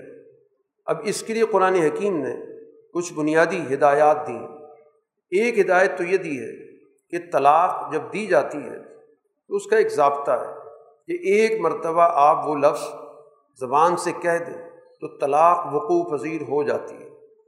اس کو کئی کئی بار دہرانا یہ جہالت کا کام ہے۔ اور پھر اس کے بعد بھی ایک عرصہ رکھا گیا اس بات کے لیے کہ اگر دونوں فریق اپنے پرانے تعلقات بحال کرنا چاہتے ہیں تو ان کے پاس موقع ہونا چاہیے۔ اس کے لیے پھر عدت کا تصور آیا کہ ایک ایسا وقت رکھا جائے کہ اگر میاں بیوی دوبارہ اپنے اس نکاح کو بحال کرنا چاہتے ہیں، تو رجوع کے ذریعے شوہر اس کو بحال کر لے یہ قرآن حکیم نے یہاں پر ہدایات دی۔ اب اس عرصے میں ظاہر ہے کہ اس خاتون کو پورا استحقاق حاصل ہے۔ اس کے وہ حقوق موجود ہیں جو پہلے بطور بیوی کے تھے۔ اس کو رہائش اس پورے عرصے میں حاصل ہوگی۔ اس کے اخراجات اس شوہر کے ذمے ہوں گے۔ گھر سے وہ نکال نہیں سکتے اور خواتین سے بھی کہا گیا کہ وہ وہاں سے نہ نکلے سوائے اس کے کہ کوئی بہت بڑا معاملہ پیش آ جائے، حد درجہ کشیدگی پیدا ہو جائے بد زبانی حد تک پہنچ جائے، کوئی بد اخلاقی ایسے سامنے آ جائے، پھر تو ایک مجبوری ہے۔ ورنہ عام حالات میں اس کو اس پاس استحقاق ہے کہ اس کو اس عرصے میں رہائش فراہم کی جائے گی۔ اب جب یہ مدت پوری ہو رہی ہے جس کو عدت کا عرصہ کہا جاتا ہے، یہ مختلف خواتین کے حوالے سے مختلف ہوتی ہے۔ تو پھر شوہر کو کہا جا رہا ہے کہ اب تم سوچ لو کہ آئندہ کے لیے تم اس رشتے کو بحال کرنا چاہتے ہو۔ ایک معروف طریقے سے حقوق دینے کے نقطہ نظر سے تو تم روک سکتے ہو۔ اور اگر تمہیں پتہ ہے کہ میں نہیں معاملات کو درست رکھ سکتا، تو پھر اچھے انداز سے رخصت کرو۔ اس معاملے کو انا کا مسئلہ مت بناؤ۔ کہ خواہ مخواہ میں نے کسی کو اذیت دینا جیسا کہ زمانہ جاہلیت میں ہوتا تھا۔ طلاق دی جاتی تھی۔ جب عدت ختم ہونے لگتی تھی، شور کہتا تھا میں نے رجوع کر لی۔ مقصد اپنا خاندانی نظام بحال کرنا نہیں ہوتا تھا۔ اذیت دینا ہوتا پھر طلاق دے دی۔ پھر عدت شروع ہو گئی۔ پھر ختم ہونے لگی۔ پھر رجوع ہو گیا۔ اسی طرح یہ عمل چلتا رہتا۔ نہ تو طلاق کی کوئی حد بندی تھی اور اس مسئلے کا کوئی حل نہیں تھا۔ تو اسلام نے آ کر ایک تو اس کی حد بندی کر دی کہ تین سے زیادہ طلاق کا کوئی تصور نہیں ہوگا اور وہ بھی علیحدہ علیحدہ اوقات میں۔ ایسا نہیں ہے کہ جاہلیت کی یہ صورت جو ہمارے معاشرے کے اندر پائی جاتی ہے کہ اس لفظ کو تین مرتبہ اکٹھا بول دیا جائے اور پھر اس سے جو پیچیدگیاں پیدا ہوتی ہیں وہ ایک علیحدہ موضوع ہے۔ تو اس کا اصل مقصد یہی ہے کہ اگر کوئی شخص اپنے حالات کو درست کرنا چاہتا ہے تو اس کے پاس موقع رہے۔ تین سے زیادہ تو اب ظاہر موقع نہیں دیا جا سکتا۔ ان تمام تفصیلات کو قرآن حکیم بیان کرتا ہے اور اس بات کو بھی واضح کر رہا ہے کہ اس پورے عمل کے اندر جو بنیادی چیز ہے، خاص طور پر ازدواجی نظام کے اندر، وہ انسانوں کے اندر احساس ہے، جس کو قرآن تقوا کہتا ہے۔ ہر چیز قانون کے بل بوتے پہ نہیں ہوتی۔ کئی چیزیں ایسی ہوتی ہیں جن کا تعلق انسان کے اپنے شعور اور احساس سے ہوتا ہے۔ اس لیے اس قرآن حکیم کی اس صورح کے اندر تقوے کے لفظ کا بار بار ذکر آ رہا ہے میت تق اللہ جو بھی اللہ سے تقوی اختیار کرے گا، اللہ تعالیٰ اس کے لیے آسانیاں پیدا کر دے گا۔ جو اللہ سے تقوی اختیار کرے گا، اللہ تعالیٰ اس کے پچھلے گناہ معاف کرے گا۔ اہل عقل تقوی اختیار کرو۔ یہ جملہ قرآن حکیم کی اس صورح کے اندر کئی مرتبہ استعمال ہوا۔ بتانے کا مقصد یہ ہے کہ یہ رشتہ ایسا ہے کہ اس کو محض قانون کی بنیاد پر نہ باقی رکھا جا سکتا ہے اور نہ اس سے انسان علیحدہ ہو سکتا ہے۔ اس کو قائم رکھنے والی چیز انسانی ذہنوں کے اندر، دلوں کے اندر وہ احساس ہے کہ ہم اللہ کیا جواب دیں۔ قانون کا کھاتا پورا کرنا تو کوئی مشکل کام نہیں ہوتا۔ کوئی بھی جھوٹا، سچا واقعہ بیان کر کے قانون سے اپنے حق میں فیصلہ لے لیا جاتا ہے۔ اصل چیز یہ کہ تم نے اللہ کے سامنے جواب دے ہوں دونوں کو بتایا جا رہا ہے کہ وہاں پر تم اپنے معاملات کو کیسے پیش کروں وہاں کیسے جواب دہی کروں تو اس لیے اس رشتے کو باقی رکھنا یہ در حقیقت اندرونی احساس اور شعور سے ہی ہو سکتا ہے۔ جس کے اندر اجتماعیت کا شعور ہوگا، دوسرے کے حقوق ادا کرنے کا شعور ہوگا غلطیوں سے درگزر کرنے کا اس کے اندر جذبہ موجود ہوگا۔ اس اجتماعیت کو حت الامکان قائم رکھنے کا جذبہ ہوگا۔ ظاہر وہی اس خاندانی نظام کو لے کے چل سکتا اس کے علاوہ اور کوئی صورت موجود نہیں کہ اس کو قانون کے زور پر، عدالت کے زور پر باقی رکھا جائے یا اس کے بل بوتے پر ان کو ختم کیا جائے۔ صورت تحریم مدنی صورت ہے۔ جیسے پچھلی صورت کے اندر موضوع یہ تھا کہ اگر ہماری بنیادی اجتماعیت، خاندان کی اجتماعیت نہیں چل پا رہی، تو پھر اس کا حل طلاق کی صورت میں۔ اب اس صورت میں صورت تحریم کے اندر جو گفتگو کی جا رہی ہے کہ اجتماعیت کو قائم رکھنے کا یہ مطلب نہیں ہے کہ کچھ بنیادی اصولوں سے انحراف کرنا شروع کر دو۔ جو بنیادی اصول ہیں وہ تبدیل نہیں ہو سکتے، ان کو اسی طرح باقی رکھنا ہوگا۔ جیسے یہاں پر ایک واقعے کے ذمن میں رہنمائی کی گئی کہ رسول اللہ صلی اللہ علیہ وسلم کا ایک شخصی واقعہ رسول اللہ صلی اللہ علیہ وسلم کا معمول تھا کہ آپ نماز عصر کے بعد اپنے تمام گھروں میں جاتے تھے۔ تمام ازواج متحرات سے آپ ملنے کے لیے جایا کرتے تھے۔ راتوں کی تو آپ نے تقسیم کر رکھی تھی۔ تمام ازواج متحرات میں مساوات کی بنیاد پر۔ لیکن اس کے باوجود آپ نے دن کا ایک وقت ایسا رکھا تھا کہ جس میں ہر روز ہر زوجہ متحرہ سے آپ کی ملاقات ہو۔ چنانچہ آپ ایک گھر میں گئے تو وہاں پر حضرت زینب رضی اللہ تعالیٰ عنہ نے آپ کو کچھ شہد ملا، پانی پلایا، شربت پلایا، جس کی وجہ سے زیادہ وقت نسبتاً وہاں پہ آپ کو بیٹھنے میں لگ گئے اب جو دیگر ازواج متحرات تھیں، ظاہر اس معاملے میں احساس تھیں، جیسے ہوا کرتا ہے۔ انہوں نے اس چیز کو نوٹ کیا کہ رسول اللہ صلی اللہ علیہ وسلم نے زیادہ وقت وہاں پہ گزارا۔ تو دو ازواج متحرات نے آپس میں ایک معاملہ طے کیا اور یہ کہا کہ جب رسول اللہ صلی اللہ علیہ وسلم آئیں تو ہم یہ کہیں گے کہ آپ کے منہ سے ایک گوند کی بو آ رہی ہے۔ اور ظاہر حضور صلی اللہ علیہ وسلم بہت نفیس مزاج تھے، کسی قسم کی بدبو کو ناپسند کرتے تھے۔ تو اس طرح گویا کہ ہم حضور صلی اللہ علیہ وسلم کو اس عمل سے دور کر دیں۔ تو آپ نے فرمایا کہ میں نے تو ایسی کوئی چیز استعمال نہیں کی۔ ہاں میں نے شہد پیا ہو سکتا ہے شہد کی مکھی کسی گوند وغیرہ پہ بیٹھی ہو تو اس کی وجہ سے معاملہ ہو گیا۔ تو اس موقع پہ رسول اللہ صلی اللہ علیہ وسلم نے آئندہ کے لیے یہ عہد کر لیا کہ میں آئندہ شہد استعمال نہیں کروں۔ گا اس پر یہ آیات اتری کہ آپ ایک حلال چیز کو حرام کیوں کر رہے آپ کا تو مقصد یہ تھا ان کی دل داری کرنا۔ کہ آئندہ کی جو ان کی تھوڑی سی حوصلہ شکنی ہوئی ہے، اس کو انہوں نے محسوس کیا ہے، تو اس وجہ سے ان کی خوشنودی کے لیے آپ نے یہ جملہ کہہ دیا۔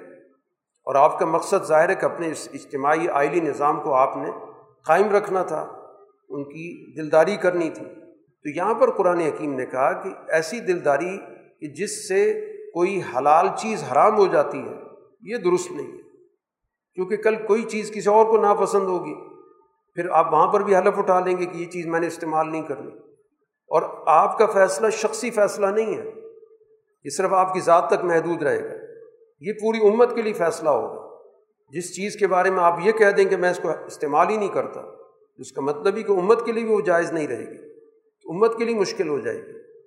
اس وجہ سے گویا کہ اس سورہ کے اندر وہ رہنمائی دی گئی کہ اے نبی، آپ ان چیزوں کو کیوں حرام کر رہے ہیں جو اللہ نے آپ کے لیے حلال کی؟ اور پھر آپ کے لیے کہا گیا آپ پہ لازم ہے کہ اپنی آپ قسم کو توڑیں اور جو بھی جائز حلال چیزیں ان کو اسی طرح استعمال کریں تاکہ امت کے لیے بھی آسانی رہے۔ تو اس طرح گویا کہ قرآن حکیم نے جو ازدواجی زندگی کے معاملات ہیں ان کو بڑی مہارت کے ساتھ ذکر کیا ہے کہ یہ سارے معاملات انسانی زندگی سے تعلق رکھتے ہیں، انسانی مزاجوں کے مسائل ہوتے ہیں۔ اور ان مزاجوں کو ساتھ لے کر بھی چلنا ہوتا ہے۔ اس میں انتہا پسندی درست نہیں ہوتی کہ یا یہ انتہا پسندی کہ اس طرح کی کوئی بھی اونچ نیچ ہو اور بات طلاق تک پہنچا دی جائے اور یا اتنی کہ اس میں ان کی ہر ہر بات کی رعایت کرنا شروع کر دیں تو یہ دونوں گویا کہ نوعیتیں درست نہیں ہیں۔ ایک توازن، ایک اعتدال درمیان کا راستہ اختیار کیا جائے وہ زیادہ بہتر ہے۔ اسی ضمن میں قرآن حکیم نے اس بات کو بھی واضح کیا ہے کہ جو رسول اللہ صلی اللہ علیہ وسلم کے عقد نکاح میں جو خواتین آئی ہیں وہ کن خصوصیات کے حامل ہیں؟ ان کی کوہ کہ قرآن حکیم نے صفات ذکر کی ہیں کہ وہ اللہ کی فرما بردار ہیں، ایمان والی ہیں، اللہ کے سامنے رجوع کرنے والی ہیں، توبہ کرنے والی ہیں، عبادت کرنے والی ہیں۔ یہ ساری صفات گوئے کہ قرآن حکیم نے ان کی ذکر کی۔ اور یہ بات اس طور پہ قرآن نے ذکر کی کہ بالفرض اگر رسول اللہ صلی اللہ علیہ وسلم کو کسی بھی خاتون کو طلاق دینے کی نوبت آتی ہے، تو اللہ تعالیٰ نے آپ کے لیے بہت ساری ان صفات کی حامل خواتین رکھی ہوئی ہیں۔ اللہ تعالیٰ آپ کی اس دواجی زندگی کو کبھی بھی ختم نہیں ہونے دے گا تو اس وجہ سے آپ کے ذہن میں بالکل بات واضح ہونی چاہیے کہ جو بات درست ہے، آپ اس کو بیان کریں۔ حلال حرام کا معاملہ کسی بھی طور پہ اس میں خلط ملط نہیں ہونا چاہیے۔ اسی حوالے سے قرآن حکیم نے تربیتی نظام پر بھی زور دیا کہ ایمان والوں کی یہ بھی ذمہ داری ہے کہ اپنے گھریلو نظام پر نظر رکھیں۔ ان کی تربیت، ان کے اخلاق، ان کی سماجی نوعیتیں جیسے حقوق کی ادائیگی ان کے ذمے ہے، ان کے معاشی حقوق ادا کریں۔ اسی طرح ان کی ذمہ داری ہے کہ ان کی تربیت کا بھی اہتمام کریں۔ جیسے قرآن نے یہاں پر ذکر بھی کیا کہ اپنے آپ کو اور اپنے گھر والوں کو اس آگ سے بچاؤ جس کا ایندھن انسان بھی بنیں گے اور پتھر بھی بنیں گے۔ سورہ کے اختتام پر تمام اہل ایمان کو توبت نسوح کی تعلیم دی گئی کہ انسان سے کوتاہیاں ہوتی ہیں، لیکن اس کے ازالے کے لیے اس کو بالکل سچی اور خالص توبہ کرنی چاہیے۔ ایسی توبہ جس کا مقصد یہ کہ میں نے اپنی گزشتہ زندگی کو مکمل طور پہ تبدیل کر کسی طور پر اس کے اندر کوئی تحفظ رکھ کر غیر مشروط اور شفاف توبہ، اسی کو توبۃ النسوح کہتے ہیں۔ تو اگر ایسی توبہ کرو گے تو یقیناً اللہ تعالیٰ کے یہاں وہ قبول ہوگی۔ اہلی ایمان سے یہ کہا گیا کہ معاشرے کے اندر یہ جو دو گروہ ہیں، یہ در حقیقت اجتماعیت کو توڑنے والے ہیں۔ جاہد الکفار والمنافقین۔ کفار اور منافقین، یہ دونوں سوسائٹی کے اندر اجتماعیت توڑنے والے ہیں۔ یہ انسانیت کے دشمن ہیں۔ کہ جو سوسائٹی کے اندر سرمایہ کی بنیاد پر، طاقت کی بنیاد پر، مختلف ذہنی نظریات کے بنیاد پر معاشرے میں تقسیم پیدا کرے۔ ان کے خلاف جد و جہد کرو۔ کسی بھی صورت میں ان سے ان کے نظریات پر مصالحت نہیں ہو سکتی۔ جو مصالحت کی گفتگو ہے، اس کا تعلق سماجی معاملات سے نظریاتی طور پر کسی کے ساتھ مصالحت نہیں ہو سکتی۔ مزید یہاں پر قرآن حکیم نے سال معاشرے اور فاسد معاشروں کے لیے دو نمونے یہاں پر ذکر کی۔ یعنی ایک اچھے معاشرے کے اندر کچھ غیر سال عناصر بھی ہوتے ہیں جو فاسد ہوتے ہیں، اور کبھی فاسد معاشرے کے اندر کچھ اچھے کردار بھی ہوتے ہیں۔ ان کرداروں کو سمجھنا بھی ضروری ہے۔ مثلاً قرآن حکیم نے یہاں پر حضرت نو علیہ السلام اور حضرت لوت علیہ السلاۃ والسلام کے حوالے سے ذکر کیا۔ ظاہر اللہ کے بہت برگزیدہ پیغمبر ہے، لیکن ان کے گھروں کے اندر ان کی جو خواتین ہیں، وہ ان کے مشن پہ نہیں۔ اہل کفر کے لیے قرآن حکیم نے ان کو بطور نمونے کے ذکر کیا۔ کہ دیکھیں، ایک سال ماحول میں رہتے ہوئے بھی ان کا رویہ غیر صالح تھا، فاسد تھا، تعاون کرنے والا نہیں تھا۔ بلکہ دشمن سے تعاون کرنے والا تھا۔ اسی وجہ سے ان پہ تباہی آئی اور محض یہ تعلق ان کو نہیں بچا سکا کہ نبی کی بیوی تو بتانے کا مقصد یہ ہے کہ انسانی کردار بہت بڑی بنیادی اہمیت رکھتا ہے۔ محض رشتہ ناتا کوئی نتیجہ نہیں دے سکتا۔ محض نسبت سے کوئی فائدہ نہیں ہوگا جب تک کہ اس کے تقاضے پوری نہیں کیے جائیں۔ اسی طرح دو نمونے قرآن حکیم نے اور ذکر کیے وہ کفر کے معاشرے میں، ایک فاسد معاشرے میں تو وہ اہل ایمان کے لیے ایک نمونے کی شخصیت کہ اس نے اس جبر کے ماحول اور معاشرے میں رہ کر کس طرح اپنی ایمان کی حفاظت کی اور کسی طور پہ وہ فرعون کے دباؤ میں نہیں آئی، اس کے مظالم بھی اس نے سہے۔ تو یہ گویا کہ اہل ایمان کے لیے ایک نمونے کی خاتون دوسری نمونے کی خاتون حضرت مریم کہ ان نے بدترین حالات میں ایک بڑی پاکیزہ زندگی بسر کی۔ ابتدا سے وہ ایک تربیت کے ماحول میں رہیں حضرت ذکریہ کے پاس۔ اور پھر اس کے بعد اللہ تعالیٰ نے ان کو عیسیٰ علیہ السلاۃ والسلام کی بشارت دی اور قرآن نے باقاعدہ ان کی پاکیزگی کا، ان کی پاک دامنی کا باقاعدہ ذکر کیا۔ ان نے پوری زندگی اپنی حفاظت کی، اپنی عصمت کی حفاظت کی۔ یہ تو اللہ تعالیٰ نے ان کو اس دنیا کے اندر اپنے بیٹے عیسیٰ علیہ السلاۃ والسلام کے حوالے سے ایک غیر معمولی طور پر ان کی اولاد عطا کی تھی۔ لیکن اس وضاحت کے ساتھ جو قرآن حکیم یہاں پر ذکر کر رہا ہے کہ وہ بالکل پاک دامن خاتون تھیں۔ کسی بھی طور پر ان کی زندگی کے اندر کبھی کوئی مرد آیا ہی نہیں، نہ جائز طریقے سے اور نہ ناجائز طریقے سے۔ تو یہاں پر گویا کہ خواتین کو نمائندے کے طور پر پیش کیا گیا۔ تو گویا ایک اچھا نمونہ خواتین کے اندر بھی ہے اور برا نمونہ بھی خواتین کے اندر موجود ہے۔ تو دونوں اصناف کے اندر اچھے برے لوگ موجود ہیں۔ سورہ ملک مکی صورت ہے۔ اس میں ایک اعلیٰ اجتماعیت کے قیام کے لیے اللہ تعالیٰ کی صفت ملک کا ذکر کیا تبارک الزی بیدل ملک بابرکت ذات ہے جس کے قبضے میں، جس کے قدرت میں بادشاہت تو اللہ تعالیٰ کا وہ تصور کہ جس کے ذریعے وہ ساری کائنات پر اس کا حکم چلتا۔ ایک اللہ کا تصور ربوبیت کے درجے کا ہے، وہ بھی اللہ کی ایک صفت ہے۔ ایک اللہ کا تصور ہے، محض اس کے سامنے جھکنے کے حوالے سے۔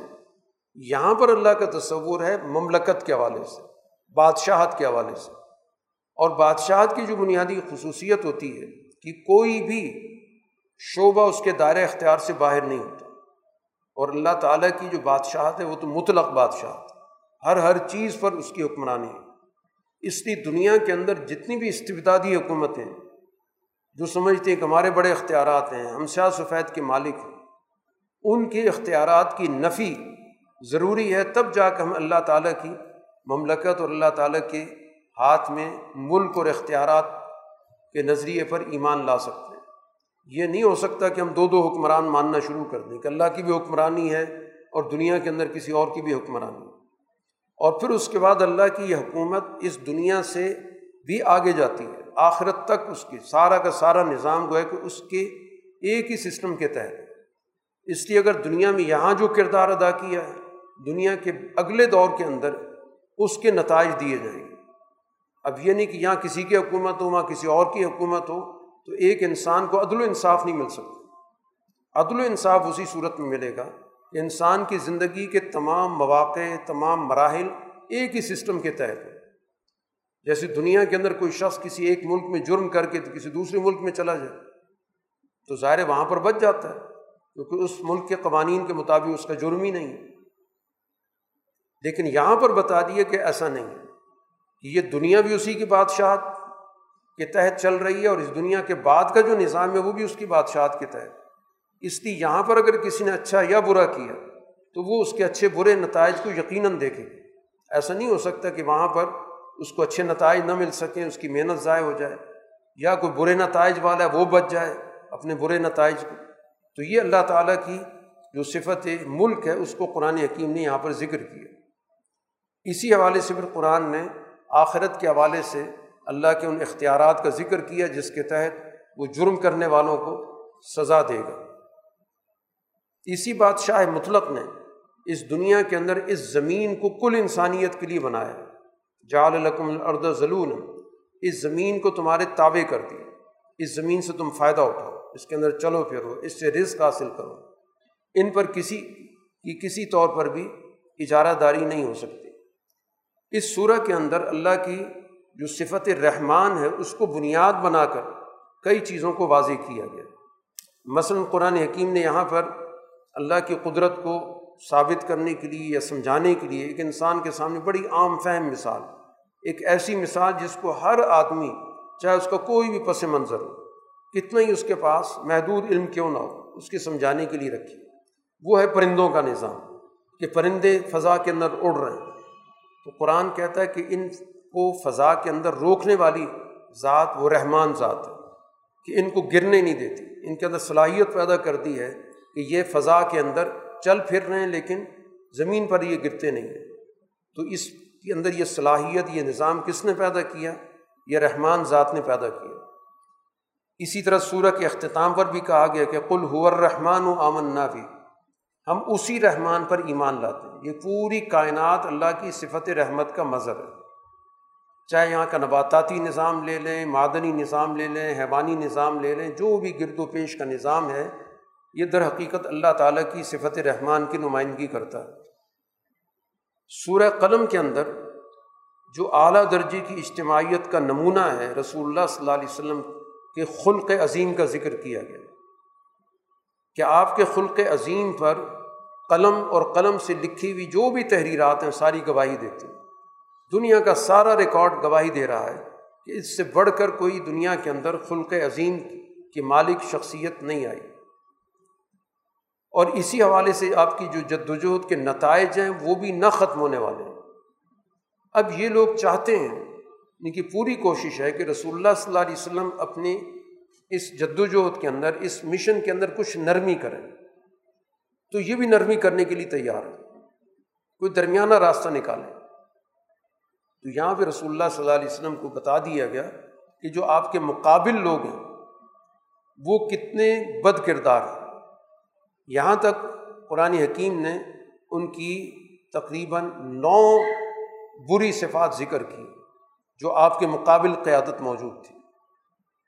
صرف اس بل بوتے پر کہ ان کے پاس مال و دولت اور ان کے پاس اولاد کا جتھا موجود یہ ہے تکبر ان کے اندر۔ بات بات میں قسم کھانے والے۔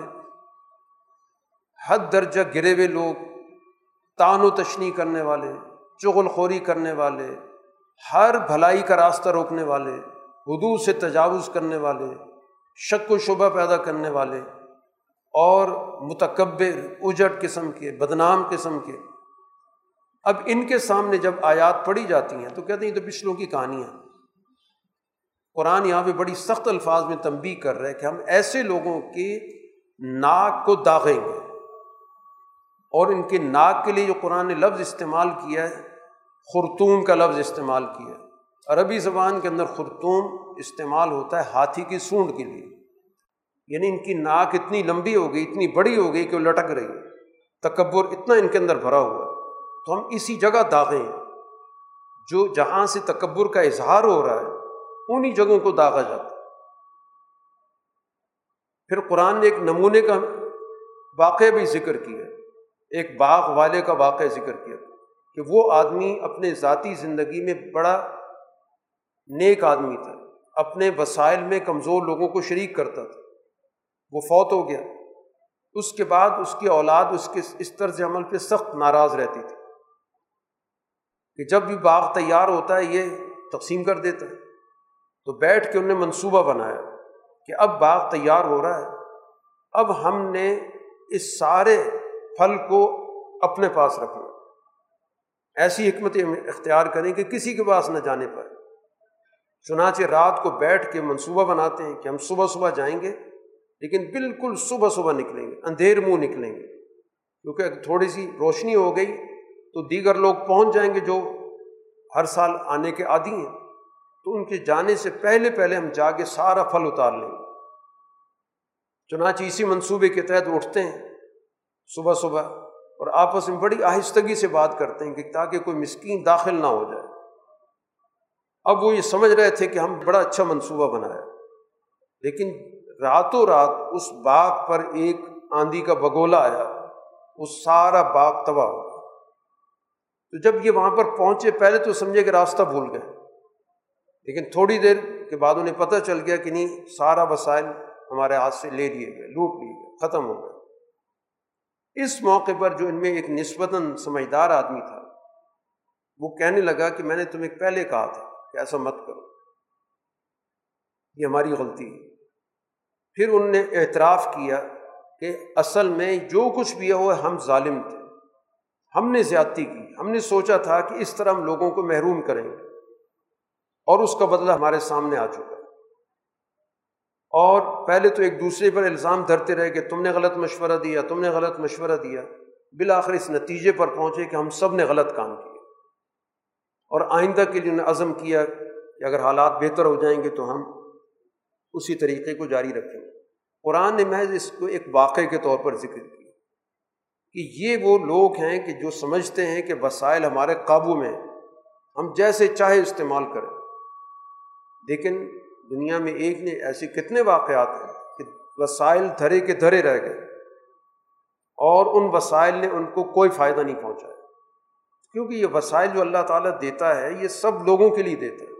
جس کے پاس بھی زائد وسائل آئیں گے، اس کو یہ بات ذہن میں رکھنی چاہیے کہ اس کے اندر دوسروں کے وسائل شامل ہوں گے اس لیے اس کے بعد زیادہ ہے۔ اب اس کی ذمہ داری بڑھا دی گئی ہے کہ اس نے اپنے لیے بھی استعمال کرنا ہے اور دوسروں تک ان وسائل کو پہنچانا بھی ہے۔ بہ نسبت اس شخص کے جس کے پاس محدود وسائل ہے دوسرا اس کی ذات تک، اس کی دوسروں کی ذمہ داری اس پر عائد نہیں ہوتی۔ اس صورح کے اختتام پر تجزیہ کیا گیا ہے جو رسول اللہ صلی اللہ علیہ وسلم کے مخالفین، اللہ تعالیٰ نے کہا کہ ان کو میرے حوالے کر دو۔ میں ان کو ابھی ڈھیل دے رہا ہوں۔ ان کو اندازہ نہیں ہے۔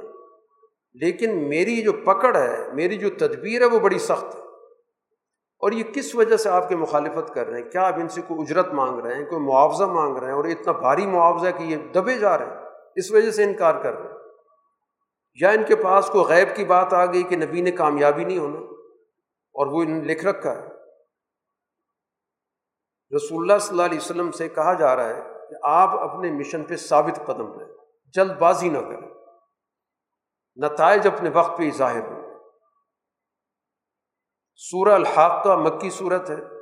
اس میں واضح کیا جا رہا ہے کہ ایک سال اجتماعیت قائم کرنے کے لیے جب انبیاء آتے ہیں تو ان کی راہ میں جو بھی رکاوٹ ہو، وہ اس دنیا کے اندر ہی اس رکاوٹ کو ختم کرنا یہ بھی سنت الہی ہے۔ چنانچہ قرآن نے یہاں پر اس کے لیے جو لفظ استعمال کیا الحاق کا وہ چیز جو ہو کر رہتی ہے۔ اور نمونے کی مثالیں دیں قوم عاد پہ یہ حاقہ آیا، قوم سمود پر آیا، قوم فرعون پہ آیا، قوم لوت پہ آیا، یہ پوری تاریخ ہے۔ تو اب یہ مکہ والے کیسے اپنے آپ کو اس سے مستثنا کر سکتے؟ اسی طرح کا واقعہ ان پر بھی ہو۔ اور وہ اس دنیا کے اندر بھی ہو سکتا ہے، اس دنیا کے بعد تو اللہ نے نظام رکھا ہوا ہی ہے۔ دنیا کے بعد کے نظام کے حوالے سے اللہ نے دونوں جماعتوں کا تعارف کرایا، جن کو دائیں ہاتھ میں اعمال نامہ ملے گا۔ بڑی شاندار، بڑی پسندیدہ زندگی گزاریں گے۔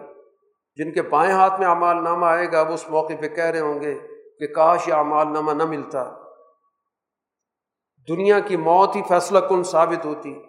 نہ وسائل نے فائدہ دیا، نہ اقتدار نے فائدہ دیا۔ تو کہا جائے گا، اس کو پکڑ لو، اس کو جکڑ لو۔ جو قرآن حکیم نے یہاں پر اس کا ذکر کیا کہ ایک ایسی زنجیر میں جکڑو جو ستر گز بڑی ہو۔ اور اب اس کو گھسیٹ کے لے جاؤ جہنم کے اندر۔ دو جرائم اس کے قرآن نے ذکر کیے۔ کہ ایک عظمت والے اللہ پہ ایمان نہیں رکھتا تھا۔ یعنی وہ اللہ کا تصور جو کائنات پر حاوی ہے، عظمت والا۔ کوئی رسمی درجے میں مانتا ہوگا۔ عظمت والے رب کو نہیں مانتا تھا۔ اور دوسرا بڑا جرم یہ ہے کہ کمزور لوگوں کی خوراک کے لیے بھی کسی کو کہنے کا روادار نہیں تھا۔ اتنا خصیص آدمی تھا۔ کہ کسی کو توجہ دلانے کے لیے بھی تیار نہیں تھا۔ بسا اوقات ایک آدمی کے پاس اپنا حوصلہ نہیں ہوتا، کسی اور سے کہہ دیتا ہے کہ ضرورت مند کی مدد کر دو، یہ بھوکھا آدمی مر رہا ہے۔ لیکن اس کے اندر یہ چیز بھی موجود نہیں تھی کہ وہ کسی اور کو اس طرف توجہ دلاتا۔ اس لیے آج اس کا کوئی دوست نہیں ہے۔ اب اس کو جو خوراک دی جائے گی، وہ بھی قرآن نے بتا دی کہ جو زخموں کو پانی سے دھویا جاتا ہے، وہ پانی اس کو دیا جائے گا۔ اور یہ صرف خطا کار لوگ ہی اس کو استعمال کر سکتے۔ رسول اللہ صلی اللہ علیہ وسلم جو بات کہہ رہے ہیں، جو ان پہ وہی نازل آ رہی نہ یہ شاعرانہ گفتگو ہے، نہ یہ کاہنوں والی گفتگو ہے، یہ رب العالمین کا نازل کردہ پیغام۔ ہے اور یہاں قرآن حکیم نے ایک اور بڑی اہم بات کی کہ خدا نخواستہ رسول اللہ صلی اللہ علیہ وسلم اللہ کی طرف کوئی غلط بات منسوخ کرتے، ہم اسی وقت آپ کی زندگی کا فیصلہ کر دیتے تو یہ اس بات کی دلیل ہے کہ اللہ کے رسول سچی بات کہہ رہے کیونکہ قرآن کہہ چکا ہے کہ اگر آپ کوئی غلط بیانی کرتے، وہ بات جو اللہ نے نازل نہیں کی، آپ کہہ دیتے، تو پھر آپ کی دنیا میں حیات نہ ہوتی، ہم آپ کی رگ کاٹ دیتے۔ لیکن آپ موجود ہیں، کام کر رہے ہیں، تو اس بات کی علامت ہے کہ آپ ہر بات وہی کے مطابق کر رہے ہیں۔ ہر بات جو سچی ہے، وہ آپ کی زبان سے نکلتی ہے۔ سورہ معارج، مکی صورت ہے۔ اس میں بھی ایک سوال کا ذکر ہے کہ یہ پوچھتے ہیں کہ یہ واقع ہونے والا عذاب کب آئے گا۔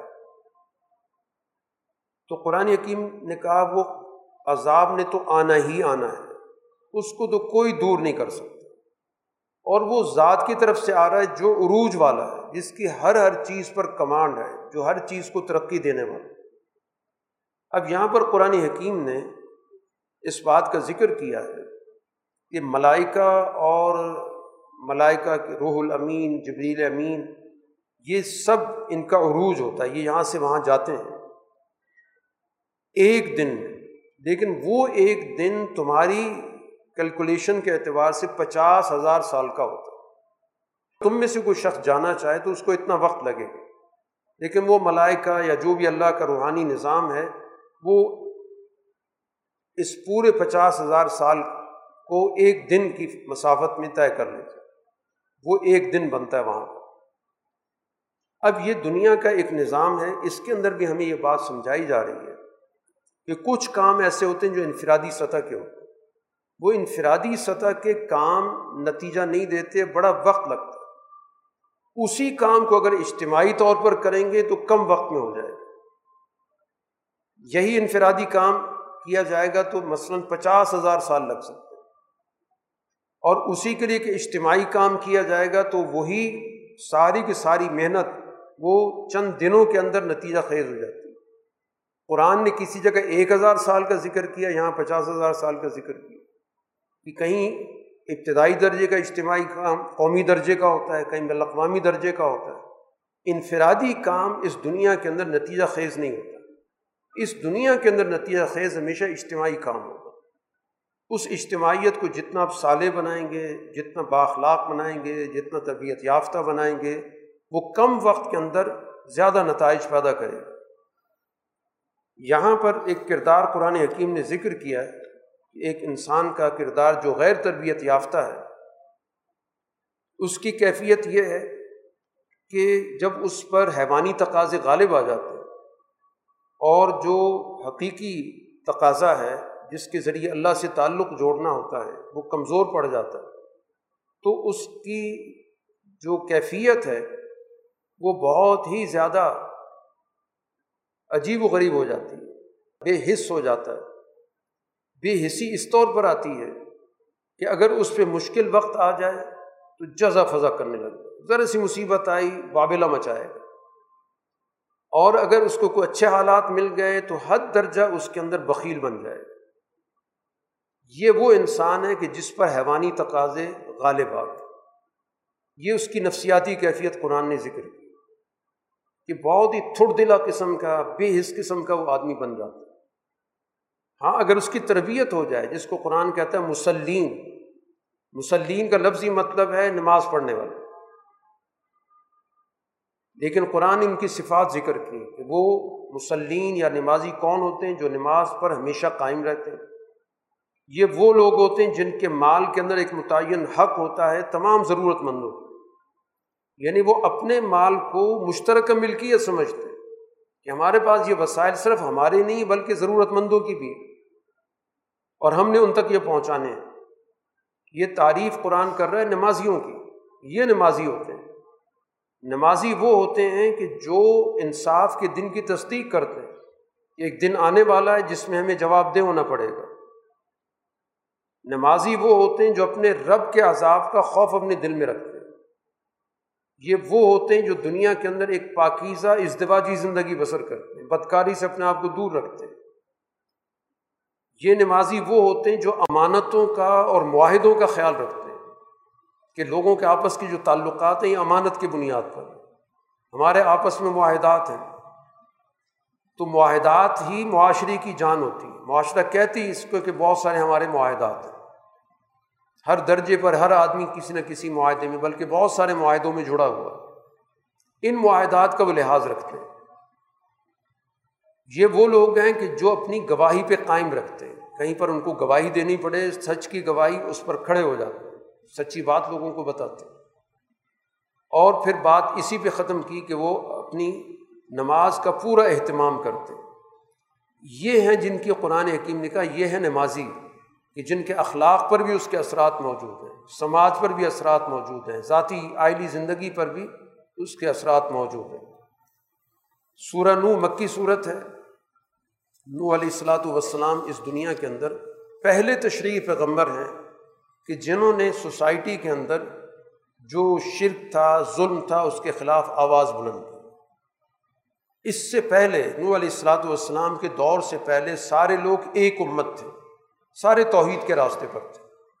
اس کے بعد گروہیتیں پیدا ہونی شروع ہوئی۔ جب وہ پیدا ہوئی تو نو علیہ السلاۃ والسلام ان گروہیتوں کو ختم کرنے کے لیے تشریف لائے۔ اب انہوں نے کس طرح اس معاشرے میں جد وجہد کی، جس کو قرآن دوسری جگہ پہ ذکر کر چکا ہے کہ ساڑھے نو سو سال جد وجہد رہے اب یہ آخری گفتگو ہے جو وہ اللہ سے کر رہے ہیں، اپنی قوم کے حوالے سے۔ اور پوری داستان اللہ کے سامنے ذکر کر رہے ہیں۔ ویسے تو اللہ کو ہر چیز کا پتہ ہے۔ لیکن جب آدمی دعا کرتا ہے تو اپنی ساری کیفیات بھی بیان کرنا، یہ بھی دعا کا تقاضا ہے۔ اس سے گویا کہ وہ اللہ کے سامنے اپنی بے بسی ظاہر کرتا ہے، اپنے کام کو بیان کرتا ہے۔ نو علیہ السلام کہتے ہیں کہ اللہ، میں نے اپنی قوم کو راتوں کو بھی بلایا، دن میں بھی بلایا۔ یہ نہیں کہ میں نے کو اپنا ٹائم فکس کر رکھا تھا کہ میں خاص وقت میں دعوت دوں گا۔ میں نے تو دن رات کا فرق ہی ختم کر دیا تھا۔ ہر وقت میں ان کے پاس جاتا تھا۔ اور جتنا میں ان کو بلاتا تھا، یہ اتنے مجھ سے بھاگتے رہے۔ اور میں کس لیے بلاتا تھا؟ اس لیے کہ تو ان کو بخش دے۔ ان کا طرز عمل کیا تھا کہ اپنے کانوں میں انگلیاں ڈال لیتے تھے۔ میری بات نہیں سنتے تھے۔ اپنے منہ کے آگے کپڑا ڈال لیتے تھے۔ اور اپنی باتوں پہ اڑ جاتے تھے۔ تکبر ان کے اندر موجود تھے پھر میں نے ان کو بلند آواز سے بھی پکارا ہے۔ پھر میں نے ان کو مجلسوں کے اندر بھی پکارا ہے، ایک مجلس، دوسری مجلس۔ میں نے ان سے تنہائی میں پہ بات کرنے کی پوری کوشش کی کہ رازداری میں ان کو بات سمجھا اور میں نے ان سے کہا کیا تھا؟ میں نے ان سے یہ کہا تھا کہ اپنے رب سے مغفرت مانگو تو تمہاری دنیا کے مسئلے حل ہو جائیں گے۔ میں نے تو ان کو دنیا کے حوالے سے ساری چیزیں بتائیں کہ تمہارے قید سالی ہو رہی ہے، بارشیں نازل ہونی شروع ہو جائیں گی، تمہارے مال میں ترقی ہو جائے گی، تمہاری نسل میں ترقی ہو جائے گی۔ تمہارے باغات وجود میں آ جائیں گے، نہری نظام وجود میں آئے گا۔ میں نے تو یہ ساری ان کو، ان کے سامنے باتیں رکھی۔ لیکن انہوں نے میری کوئی بات نہیں مانی۔ انہوں نے اپنا ایک نظام بنا رکھا تھا پانچ لوگوں کا۔ شرک کے بڑے بڑے پانچ مراکز بنا رکھے تھے۔ ان کے قرآن نے نام بھی ذکر کیا ان نے کہا، ہم ان کو نہیں چھوڑ سکتے۔ تو اس کے بعد گویا کہ نو علیہ السلام وہ دعا کرتے ہیں۔ کہ انہوں نے میری ہر بات میں نافرمانی کی اور یہ ساڑھے نو سو سال کی بعد کی دعا ہے کہ اللہ، اب آئندہ مجھے ان سے امید نہیں ہے۔ مجھے لگتا ہے کہ ان کی اگلی نسل بھی اسی طرح کی ہوگی۔ لہٰذا اب ان کا سب کا خاتمہ کرو۔ سوائے ان لوگوں کے جو ایمان لائیں سب لوگوں کو تباہ کر دے بلا تزد ظالمین اللہ تبارہ اب ظالم سوائے تباہ ہونے کے باقی نہ رہیں۔ اور ظاہر اس کے بعد پھر وہ واقعہ نو جس کو ہم طوفان نو کہتے ہیں، وہ پیش آیا۔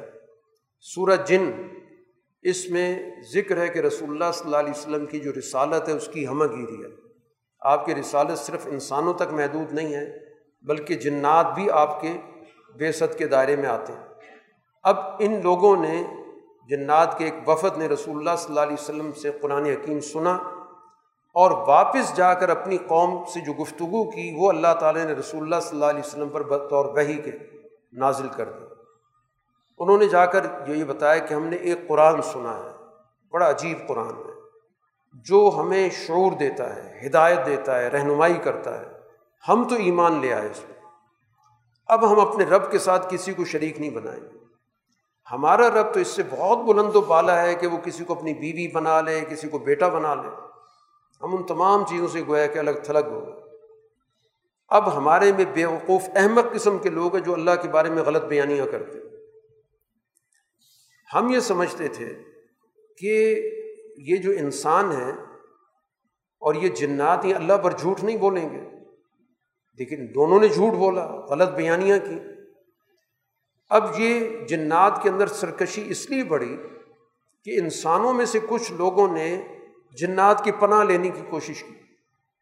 کہ کسی بھی ویرانے میں جاتے تھے تو ہم کہتے تھے کہ یہ یہاں پر جو جنات ہیں ہم ان کی پناہ میں آتے ہیں کہ ہمارا سفر آرام کے ساتھ گزر جائے۔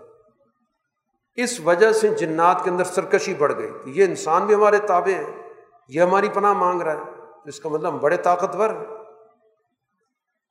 اور انسانوں کی طرح تم لوگوں نے بھی یہ سمجھ دیا تھا کہ بس زندگی یہی ہے، اس کے بعد کچھ نہیں ہونا۔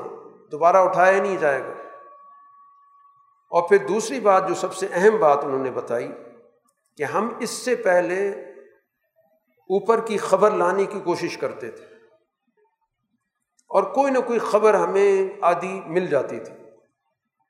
لیکن اب ہم نے جب جا کر دیکھا کہ آسمان کی طرف جب ہم جاتے ہیں تو وہاں پر بڑا سخت قسم کا پہرا ہے۔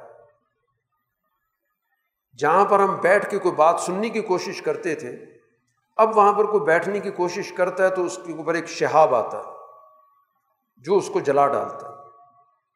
ہمیں نہیں پتہ تھا کہ یہ دنیا میں معاملہ کیا ہو گیا ہے۔ یہ دنیا کی کوئی بہتری کا فیصلہ ہوا ہے یا دنیا کی بربادی کا فیصلہ ہوا ہے؟ تو اسی وجہ سے جنات نے مختلف زمین کے حصوں میں اپنے وفود بھیجے تھے۔ کہ پتہ کرو زمین کے اندر کیا واقع ہو گیا ہے، کہ آسمان پہ سخت پیرا ہو چکا ہے۔ اب وہاں کی کوئی بات ہمیں آدھی بھی نہیں مل رہی۔ جو ہم پہلے کوئی نہ کوئی مل جاتی تھی، اس میں ملاوٹ کر کر کے کائنوں کو پہنچاتے تھے اور اس کے ذریعے ہمارا کاروبار چل رہا تھا۔